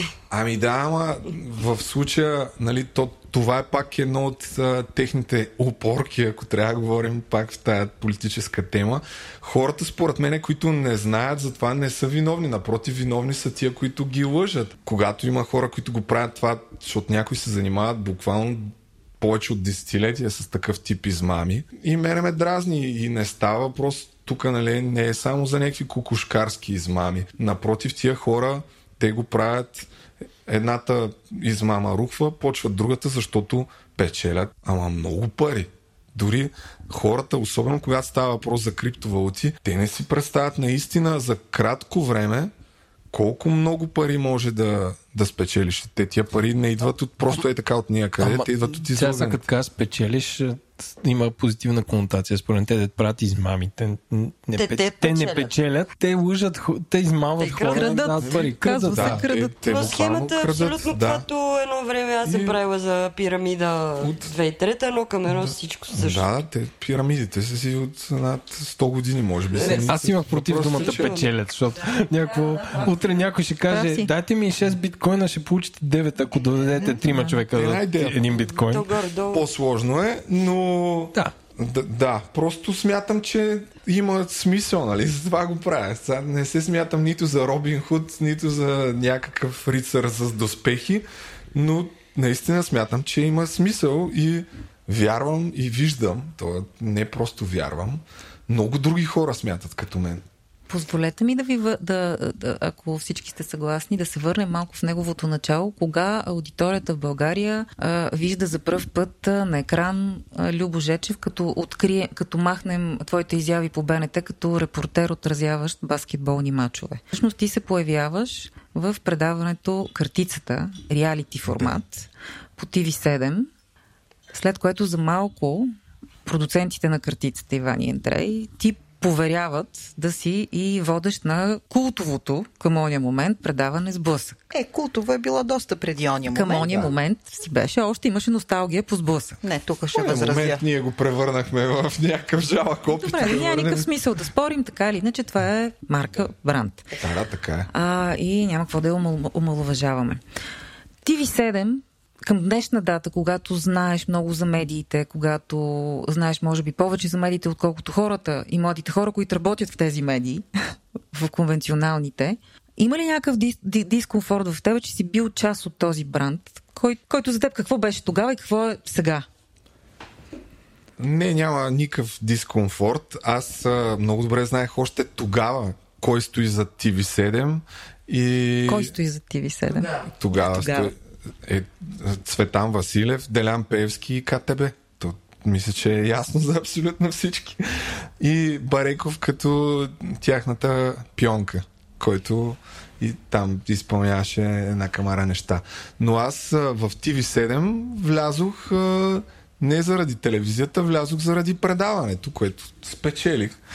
А, защото смятах, че мога да го спечеля. Не е за да ме дадат по телевизията, не е за да стана известен, не е за да търся слава, а наистина за да взема пари. За пари, за кликове. Ох, ето котката протестира срещу това комерциал... комерциализъм. Котката чу TV7 и скочи. Да. Не, котката А. скочи на пари, само това искам да кажа. TV7. Така че. И като ги взе, това какво е направи с тия пари? Те много ли бяха? Ами, за човек Десетки на... левове. Зависи. Вече от тази гледна точка мога да кажа, че не са много. Въпреки, че сега ще кажа това повижи го с какви неща. А колко говори. бяха наистина? Аз не знам. 135 хиляди лева спечелих чисто. А, от всичко, което... В наши дни всички журналисти трябва да правят 2014 година, inflation това нали adjusted Да, и, и, и да, 2013. Бях на, Трябва- Значи и към на 2022 20. за мен си много. И какво направи с тях? Бях на 25 години тогава. Смисъл, естествено, че преди това, като репортер за 6 месеца на канал 3, не си изкарал 135 въпросът хиляди. е, че 135 има, лева е изкарал. има едно такова мнение, че едва ли не ти променя живота, все едно ще живееш с тия пари до живот, което няма шанс нали, да стане. На 25 Зависи особено. какво да направиш. Направих както много хубаво, не много, направих някои хубави неща, направих някои глупости. Аз всъщност съм благодарен от една страна А като марка не се свързвам. Това в сблъсък беше месец и половина и... Да, да, да, аз Как- го споменах само, че и такъв опит си има. Да, да, Малък, беше но си там има. жалък опит, но това е друга история.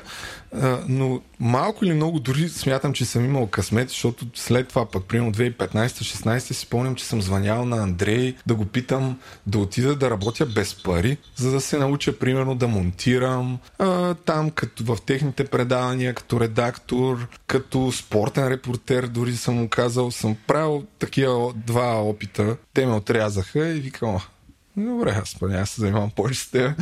А, но всъщност, е, какво съм направил положително с тия пари? 2014 година, когато рухна КТБ, те са много навързани нещата, но преди да вляза в картицата, работех в Грабо. Нали, няма проблем да казваме сайтове. То го няма вече. Има го Грабо. Има го как. Да, но създателите на Грабо всъщност са, са едни от първите биткоин евангелисти, така да се каже. И от тях аз разбрах за биткоин още 2013 година. След това 2014 малко по малко, тъй като там поддържахме контакти, виждах ги, че си такова, си почнах да се интересувам от това. И когато КТБ рухна, още имах разни пари, не ги, не ги бях занулил от картицата и се говореше тогава си говореше за банкова вакансия, примерно в Кипър преди това имаше банкова вакансия, това означава, нали, ти блокират парите. А твоите не, в КТБ ли бяха? не, не бяха в КТБ, но то се говореше за всички Да, да, да, банки. така беше. Не, не съм бил привилегирован, не съм имал вътрешна информация. Вече беше станало това, което започна да става и нали се заговори за това едва ли не какво ще стане. И с една част от парите, които имах тогава, реших, че ще си купя биткоин. И да, това И е. ето отговор на въпроса, защо се интересуваш от темата с биткоините и, и, така да го кажем, тогава струваше 450 евро един биткоин. Сега падна тук цената тия дни, но в смисъл падна, падна. Тук 30 и не знам колко хиляди долара е в момента. Но и Днеска беше 36. Да. Тук в пика миналата година, но дори стигна, мисля, че около 100 хиляди лева в all time high. Но, но това нещо, и това е една от причините да се интересувам от криптовалути и да ме дразнат тия хора, защото за това мога много да говоря и съм разбрал адски много и то най-ценното е всъщност и съм загубил супер много от там, отмисляйки, че можеш да, да хванеш пазара, кога да продадеш, по кога да купиш отново, но съм научил най-ценното е сега, може би съм спечелил някакви пари, не, как не знам, но най-ценното е, че наистина съм започнал да се интересувам от това как да си инвестираш спестяванията, в какво да ги вкараш, как се, кога е добре да се купува, че всъщност когато падат нещата не трябва да се паникьосваш, напротив, трябва по-скоро да се радваш, че имаш добра възможност и ред други неща, които са вече тема на друг разговор. Но Който да. ние категорично не сме Да, компетентни. Кажа, дори дори съм- Пазара така работи. Дори... Ти ще направиш ли едно такова видео защото младите хора, тинейджерите, много се интересуват и от биткоини, и от това как Да. да, да инвестират. В представите си вече са някакви финансисти, Да. които инвестират и размятат ни пари наляво надясно, дали в биткоин, дали в някакви крипто, други, други криптовалути. Смяташ ли да направиш едно такова информационно видео? Ами, то дори тия видеа, ако има такива, някакъв, им, да. има някакъв смисъл, но да, има, имам смислени. такива идеи и желания. Въпросът е, че това, което дори и аз сега се опитвам да, да направя тая година, до момента го пренебрегвах, но в крайна сметка си дах, че дори всички странични бизнеси, ако съм стартирал, каквото и да било, то е било на, на, на това, че вече съм станал ютубър, че имам някаква аудитория и малко или много в последните години съм го пренебрегвал, т.е. не съм си развивал канала, за да правя други неща около това. Които в крайна сметка, за да се случат, пак опираме до това, че трябва моя канал да, да съществува. Трябва да станат видими тия Да. проекти. И просто а, работя наистина сам, въпреки че дори в момента работим с монтажисти, аз моите видеа си ги правя сам. Понякога ми помага някой с заснемането, но сам си ги, засн... за- сам си ги монтирам, сам си намирам информацията и сега вече опитвам да изградя някакъв екип, който дори да ми помага за редакторската част, така да го кажем. Но конкретно за, за криптовалутите там трябва да си направя сам, защото много трудно ще намериш някой, който да е толкова навътре и в Като- YouTube, и, и в крипто. Да. Като казваш екип и някой да ти помага, ми направи впечатление в тия видеа някакви много дълги войсовъри с отгоре написал нямам време да покрием този войсовър. И към е да можех аз това да си го позволя. Това в YouTube е напълно нормално, да, но причината за това е, че първо това видео беше супер дълго. Второ, че докато нали, бях почнал да правя някакви неща, те се случват други, особено тогава, когато войната а, точно беше започнала. Не, че сега няма непрекъснато новини, но сякаш вече и хората такива са... Е, какво ми, е, какво ми пука, нали? Малко олегнаха като всяко нещо, все едно едва ли не няма война. Но много беше динамично всичко и просто трябваше непрекъснато да вкарвам неща и най-лесно става, вместо да пускаш осветление да снимаш, просто да запишеш някакъв voice-over и покритието е по-тегавата част. Така, Да, да, е, да, знаем, това знаем. Да, с само- покритието е тегава част. да знам, че го има. Само един въпрос и ако приемам, че в България има една чиста медийна среда, която съществува на пазарен принцип, ако приемем, каквато, както се съгласихме всички, за съжаление не съществува, и към те прояви интерес един биг бос на една голяма национална медия с многомилионна публика, би ли се съгласил всичките тия знания, умения, които ти си натрупал, защото ти си one man show. Ти правиш неща, които в телевизията ги правят трима или четирима души. А, би ли се съгласил да отидеш и да работиш в национален ефир и да те гледат, да кажем, вечер в прайм тайм един милион души? Няма такова предаване, което да го гледат един милион души в прайм тайм, но добре. Е, Да си представим, Ентертеймент предаванията, поне така 2000-та казват. година и има. Поне По- ентертеймент предаванията в А, момента твърдят, че това Те има аудиторията. повечето ютубъри си правят нали, повече неща, но не, първо не се смятам за кой знае колко изключителен, но не, не бих отишъл да работя в телевизия от тук нататък никога. Съвсем категорично го заявявам. Кой каквото ще да ми предлага. Смятам, че в YouTube наистина е много по-ценно да работиш. Дори като перспектива, единственото предаване, което първо, че аз не съм някакъв комик, не съм особено забавен. В същото време не се смятам за разследващ журналист. Единственото предаване, което, от което да речем взимам някакъв пример и може би ще взимам напред в YouTube видеята, които правя, е на Джон Оливър. Но то пак е супер различно. Мисля, Какъв екип се прави? съдебен спор. Ама... да. Но... Любо Джон Оливър, какъв екип седи зад него? Е, първо, че седи екип, той самия си е стендъп комик, така че там няма изобщо никаква база за, за сравнение. Просто в YouTube си имаш всеки си има свой си стил и най- това е най-ценното. От това не бих избягал никога. би си изгубил свободата. Да, абсолютно, да правиш каквото си искаш. А пък няма предаване, особено пък българска медия, която да, да правиш ти нещо и след това да ти кажат ми не. Това не може. Абсурд. То вие Тук би ще да знаете усмихнем. доста повече от мен. Добре, ти що каза, че не си имал никакъв проблем с Цветан Василев, Певски, TV7, знаеки, нали, че те са... Защото аз съм влязъл да участвам в едно реалити предаване. Какво ме интересува, нали? Не съм отишъл да променям телевизията. Защото тя те пита същ- дали от днешна гледна точка преценяваш нещо по-различно. Предвид В- цялата идея Картина. на медиите. Да. Няма никога айде и в сблъсък, то ние сме правили някакви глупости там, но не смятам, че някой някога щеше да ми каже, абе, това не можеш да го кажеш и аз щях да кажа, ми добре. Щях да кажа, нали ми хубаво, майната ти. Колкото и така да звучи самоуверено, но смятам, че дори с действията си, които съм правил едно време, просто съм показал, че това ми е било интересно, дори като ме питаха на кастинга там има. Е, това са други истории. Но не, не съм бил, нито съм се интересувал да се запозная с ЗИС, с Николета Лозанова или да ме дават по телевизора. Много добре знаех, че като изляза от това предаване, ще има някакъв интерес.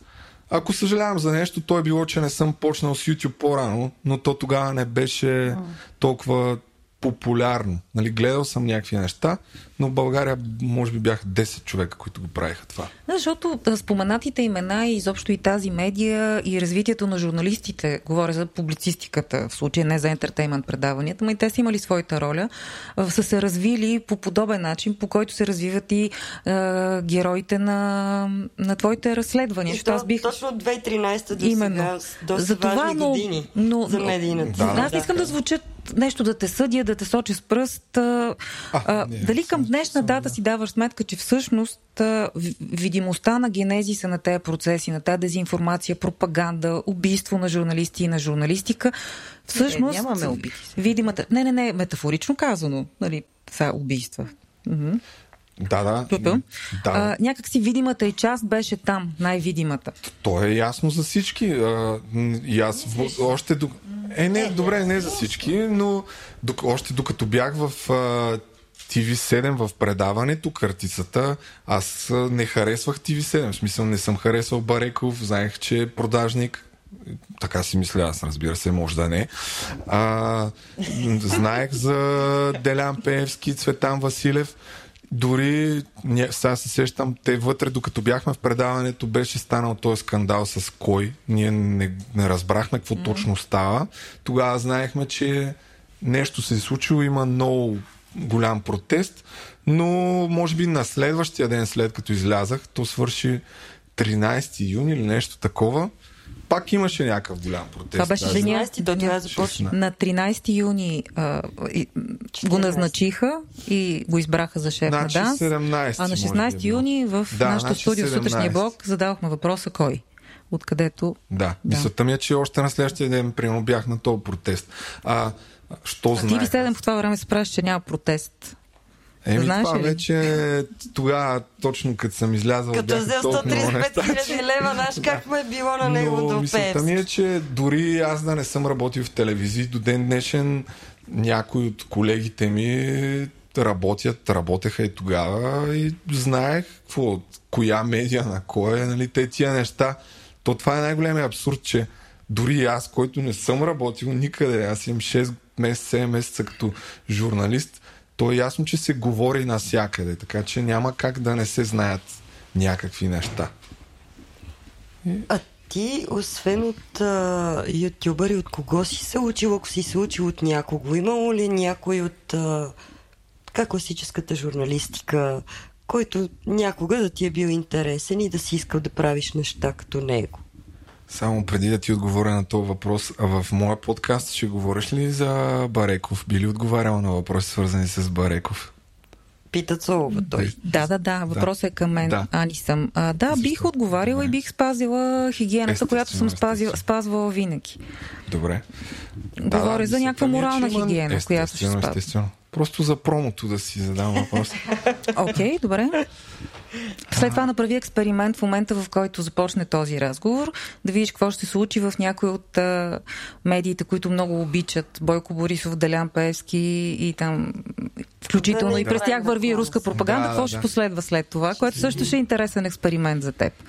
Ами, да, може би това е една от причините да, до сега да не съм искал толкова да се занимавам, защото знам какво става и нали за какво да, да знам, че тръгнеш и просто живота. няма Както се връщане казва, ще назад. ти нали, разкажа, то да, ще ти е. разкажа и от личния ми опит какво следва след споменаване на името на някой от споменатите в национален ефир.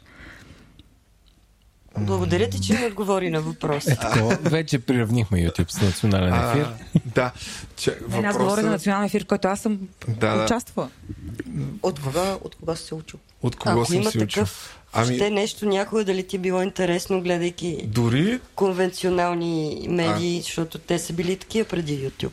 въпреки, че съм работил 6 месеца при Сашо Диков и, и, и до днес му гледам предаванията, една част, не, не винаги всичко, защото той си има нали, неговите си неща, дето го интересуват, дето не винаги мене ме интересуват, но ако има някой, от който съм се опитвал, защото а, и съм научил нещо, може би е той, защото повтаряше наистина, че трябва непрекъснато да, да си искрен, че аудиторията не е проста и не мога да я излъжеш, което вече понякога се, да, се чуя дали... Това е моят спор с нея, аз Да, с ролята на Сашо Да. Диков. Аз, Така. аз просто Продължавам да вярвам, че действително хората наистина не са тъпи и че всъщност не трябва да, да се страхуваш дори на най-големите идиоти, които знаеш, че лъжат понякога, така да го кажем, да им се дава, дори на тях трябва да им се дава думата и даже Ама на Пасков не. задължително. Ама на Да. Пасков не. И, и това, че не трябва да... На Пасков не, да, тук пак. А, Не, не, това, това между другото, отговори на мира на въпроса, ако ще- искаш. И, аз просто, защото и, наистина това и за мен това е голям да не се притесняваш да задаваш въпроси, съм се убедил в това. То въжи и за, за темите, които покриваш и за медиите, и че въобще и ютубърите, и че артистите, защото тук не са само медиите, защото пък в България никой от така наречените артисти не коментира каквито и да било теми, които са контравършал, така да се каже, с някакъв страх да, да не ги оплюят по някакъв начин, което не знам къде другаде навсякъде по света се случва. Ако уж... Аз само да кажа, че в историята на България нямаме а, нямаме народен представител, който да е публично а, гей, нали, смисъл. Имаме. Е, има, има. Има Не, той не беше народен представител, той се кандидатира за... и беше общински Но няма Не, народен но- представител, Но няма смисъл. който да се Има някакви е, теми, светил. Които сме много от съветник, 19 век, нали, както и да си Да, погледнем. Което може би значи, че няма. То като в Русия също. Между другото, Да, провери, което да, провери, е, като се е занимаваш ясно, че с комунизма, какво се случва с тия хора. е ясно, че с това ги държат една част от тях. Дарина, какво искаше да попиташ? Но, що не съм дал думата на Пламен Пасков? Не, не, не, не. Смисъл, ако. А, не, то наистина е философски въпрос. Защото Не, аз като, нищо като, него. като човек, който много крайно вярва в свободата на словото, смятам, че от защита има словото, с което не си съгласен. Другото слово няма никаква нужда от защита. Ние тук ще седим и се кимаме и ще викаме много сме прави и това слово никой не го застрашава комфортното слово. Аз не съм защитник на Пасков и на нещата, които той казва, но има ли, трябва ли да бъдат забранявани гласове достъпа им до платформи от всякакъв вид? Това ми е въпрос. Аз по-скоро съм на мнение, че не трябва да бъдат забранявани, но трябва да има някаква целенасочена политика, особено на държавно ниво, към опровергаването на очевидни лъжи и трябва да има последствия за лъжите, които изричаш, защото някои от тях умишлено казват лъжи с идеята да насъдят някакво мнение, да провокират някаква реакция, а так, такова нещо не се случва. Тя, Дарина, затова каза, че е философски въпрос, защото всъщност тук говорим е според мен за две различни неща. Едното е автентичното мнение, с което не съм съгласна. Разбира се, че искам да го чуя, защото най-малкото ще ми е интересно и да поспоря, ако не съм съгласна. Но в случая ние говорим за неавтентични мнения. Ама такива, чакай, които... чакай, Не знаем са. Това са, тук са убеждения. Ами не, не, са убеждения. това е малко като, малко като а, чакайте и двете как скочихте. Това е малко като а, контрпротестите, които бяха създадени. Ма не, аз съм сигурна, че именно за да... автентично си вярва в тия неща, бе. А, не знам. Откъде Ами, си толкова не, сигурна?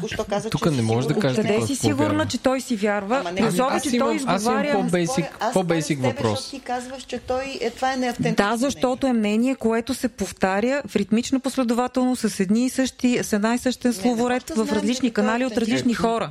Много бих се радвал да имам- намеря Песко Пасков, който а, каза това нещо в ефира на Евроком, която е една изключително интересна телевизия, между другото, но това е друга тема. А, Така е. примерно да му пуснеш някакви откази, за които доказано и най-големите кретени са разбрали, че лъже. Да видим как ще ги коментира. Според мен това ще Ето- ето е за това повече става от показател. Ето, Това, е- Това е това е новия YouTube, новия YouTube канал Пасков коментира Пасков. Аз имам въпрос. Трябва ли Европейския съюз да забранява излучването на руски медии Не, в Европейския съюз? Не, категорично. Но той не ги е забранил. Аз гледам руска така телевизия иначе, вкъщи, но така не категорично разбирам. съм с всичките е си ръце. Абсурд. И аз смятам така. Според мен там са толкова комични така. Нещата, че Те носят да се информация. видят. Ние разбираме Да, всъщност. Защо се водим демократична раждат? държава, ако се връщаме към принципите на тоталитарната от това държава? да се забраняват медии, гласове и някакви тези, с Не, които без ама живеем да- с, в И то свят, под- където ръта беше забранено Да, тук и там. но дори това благодарение с... на Европейския Ама съюз. той разпространява Ама мисинформация. Европейския съюз не е някаква съвършена институция, която като е забранила нещо, ние да скажем добре. От това да забраним нещата, които ние До- намираме за фалшиви и неверни до Министерство на истината, е много малка крачката. И аз не мога да разбера защо не се притесняваме от това. За мен това е много притеснително. Дори това, което ти казваш, той разпространява лъжи. Окей, той разпространява лъжи. Работата на журналиста или на човека, който стои срещу него, е да е фактически подготвен да опонира на тия лъжи. Нали? За, мен, в, за мен е въпросът е в разговора, а не в... Значи той разпространява лъжи, значи той няма право да говори. Не може. Е, той никой не му е тук, забранил, може той си трябва говори. да отворим темата за Евроком, защото така наречения журналист е... Забравих му името там, как се казва, той дето води делници, но Евроком очевидно тя има уникален бизнес модел, според мен. Точно така. През деня имат платени участия, което мисля, че не е тайна за абсолютно всички. Да, Никой, те самите си го казват. Е, всичките там а, чучела на възраждане ходят, говорят някакви неща, човека казва да, добре, да, ха-ха, ма така ли? Да, наистина, да. Имат и в много силен чат време... в YouTube, между другото. Какво? Чата им в YouTube е много... Има едни специални Е. хода да, за делници. Да, Да, представям Така си. и да. какво довърши през деня, да, през платени деня интервюта. имаш платени участия на хора, които Възраждане, те самите са заявяли не веднъж, че голяма част от субсидията им отива за отразяване медийно само те. от Евроком, да, и там разни други някакви партийки, лонаби партийки.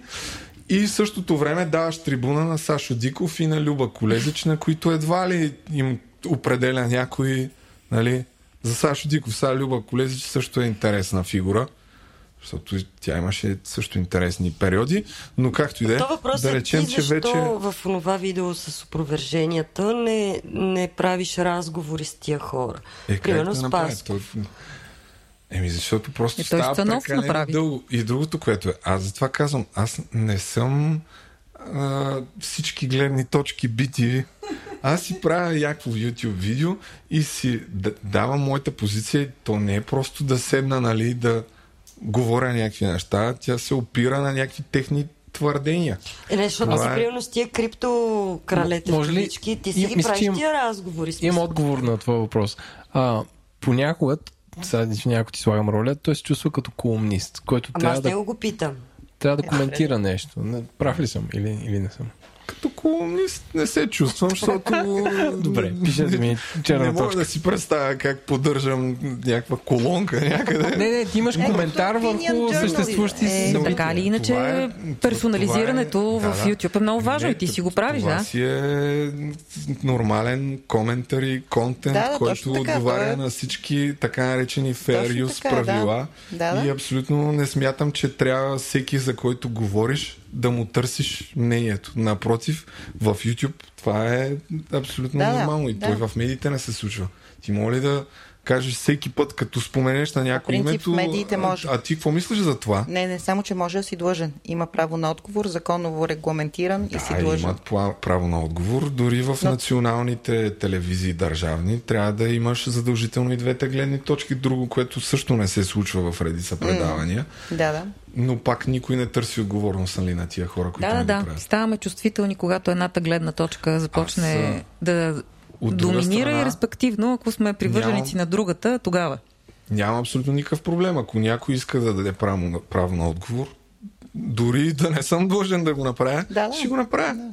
Въпросът е, че не мога Да, с- да, тук, тук, да, тук въпросът е между как ска, обективната Ай. фактологична журналистика и персонификацията на позиции, Ай, мнения, примерно- които Примерно другата, другата причина, конкретно ако става въпрос за Пламен Пасков и Костадин Костадинов, те заслужават а, цяло видео, така да се каже, да се отдели на тях и да бъдат в центъра на някой материал, да го наречем, а не просто някакви секунди да ги питам по определена тема, която са заявили. А би ли отишъл да направиш интервю, например, с Костадин Костадинов?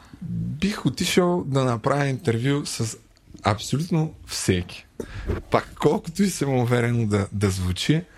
И една от причините да смятам, че такъв тип съдържание ще се гледа и е най-лесният начин всъщност да, да натрупаш популярност, е защото просто телевизиите не го правят. Не може ли, ако някой отиде при Делян Пеевски, някъде го намери и го Аз съм го причака. намерила Намери го. Делян Певски в Намери го. парламента преди няколко месеца и отказа. Ама парламента...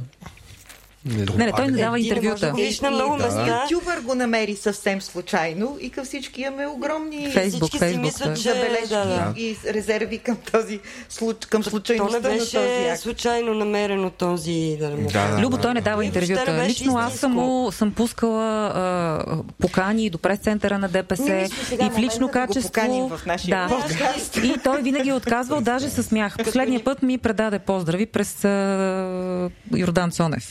Беше последния път молбата за интервю. Цензурата. Ако искаш, можеш да поканиш е, и Делян Певски следващия нали. Ще как... дойдем да ти разкажем как дава Делян Певски А, интервю. ето, супер за промото. И за това Нещо, Добре, което ами- нито една от нас няма този опит. Точно ще така. ти разкажа как Точно, много е става искала. нещо. Като водещ, те каза, Да че наближаваме 2 часа. Да, да. искате последния- да. Аз само искам да кажа, че котката на Еленко заспа и а, време е тя да ще се... Сега ще го... А, да. Ако, ако можеш да прекараш а, една вечеря с някакъв супер известен ютубър, кой би бил той? Аз не съм от тия, дето на много си искам да видя еди кой си.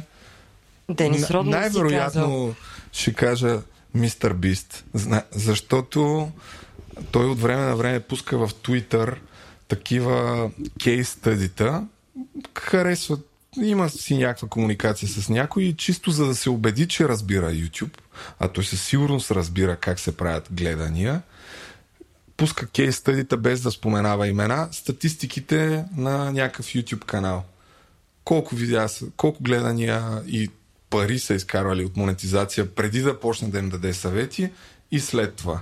И наистина е как се експоненциален е ръста. Наистина. А това от подкастите му идва буквално от... Те са супер прости нещата, аз ги казвам навсякъде, ама никой не ги прави.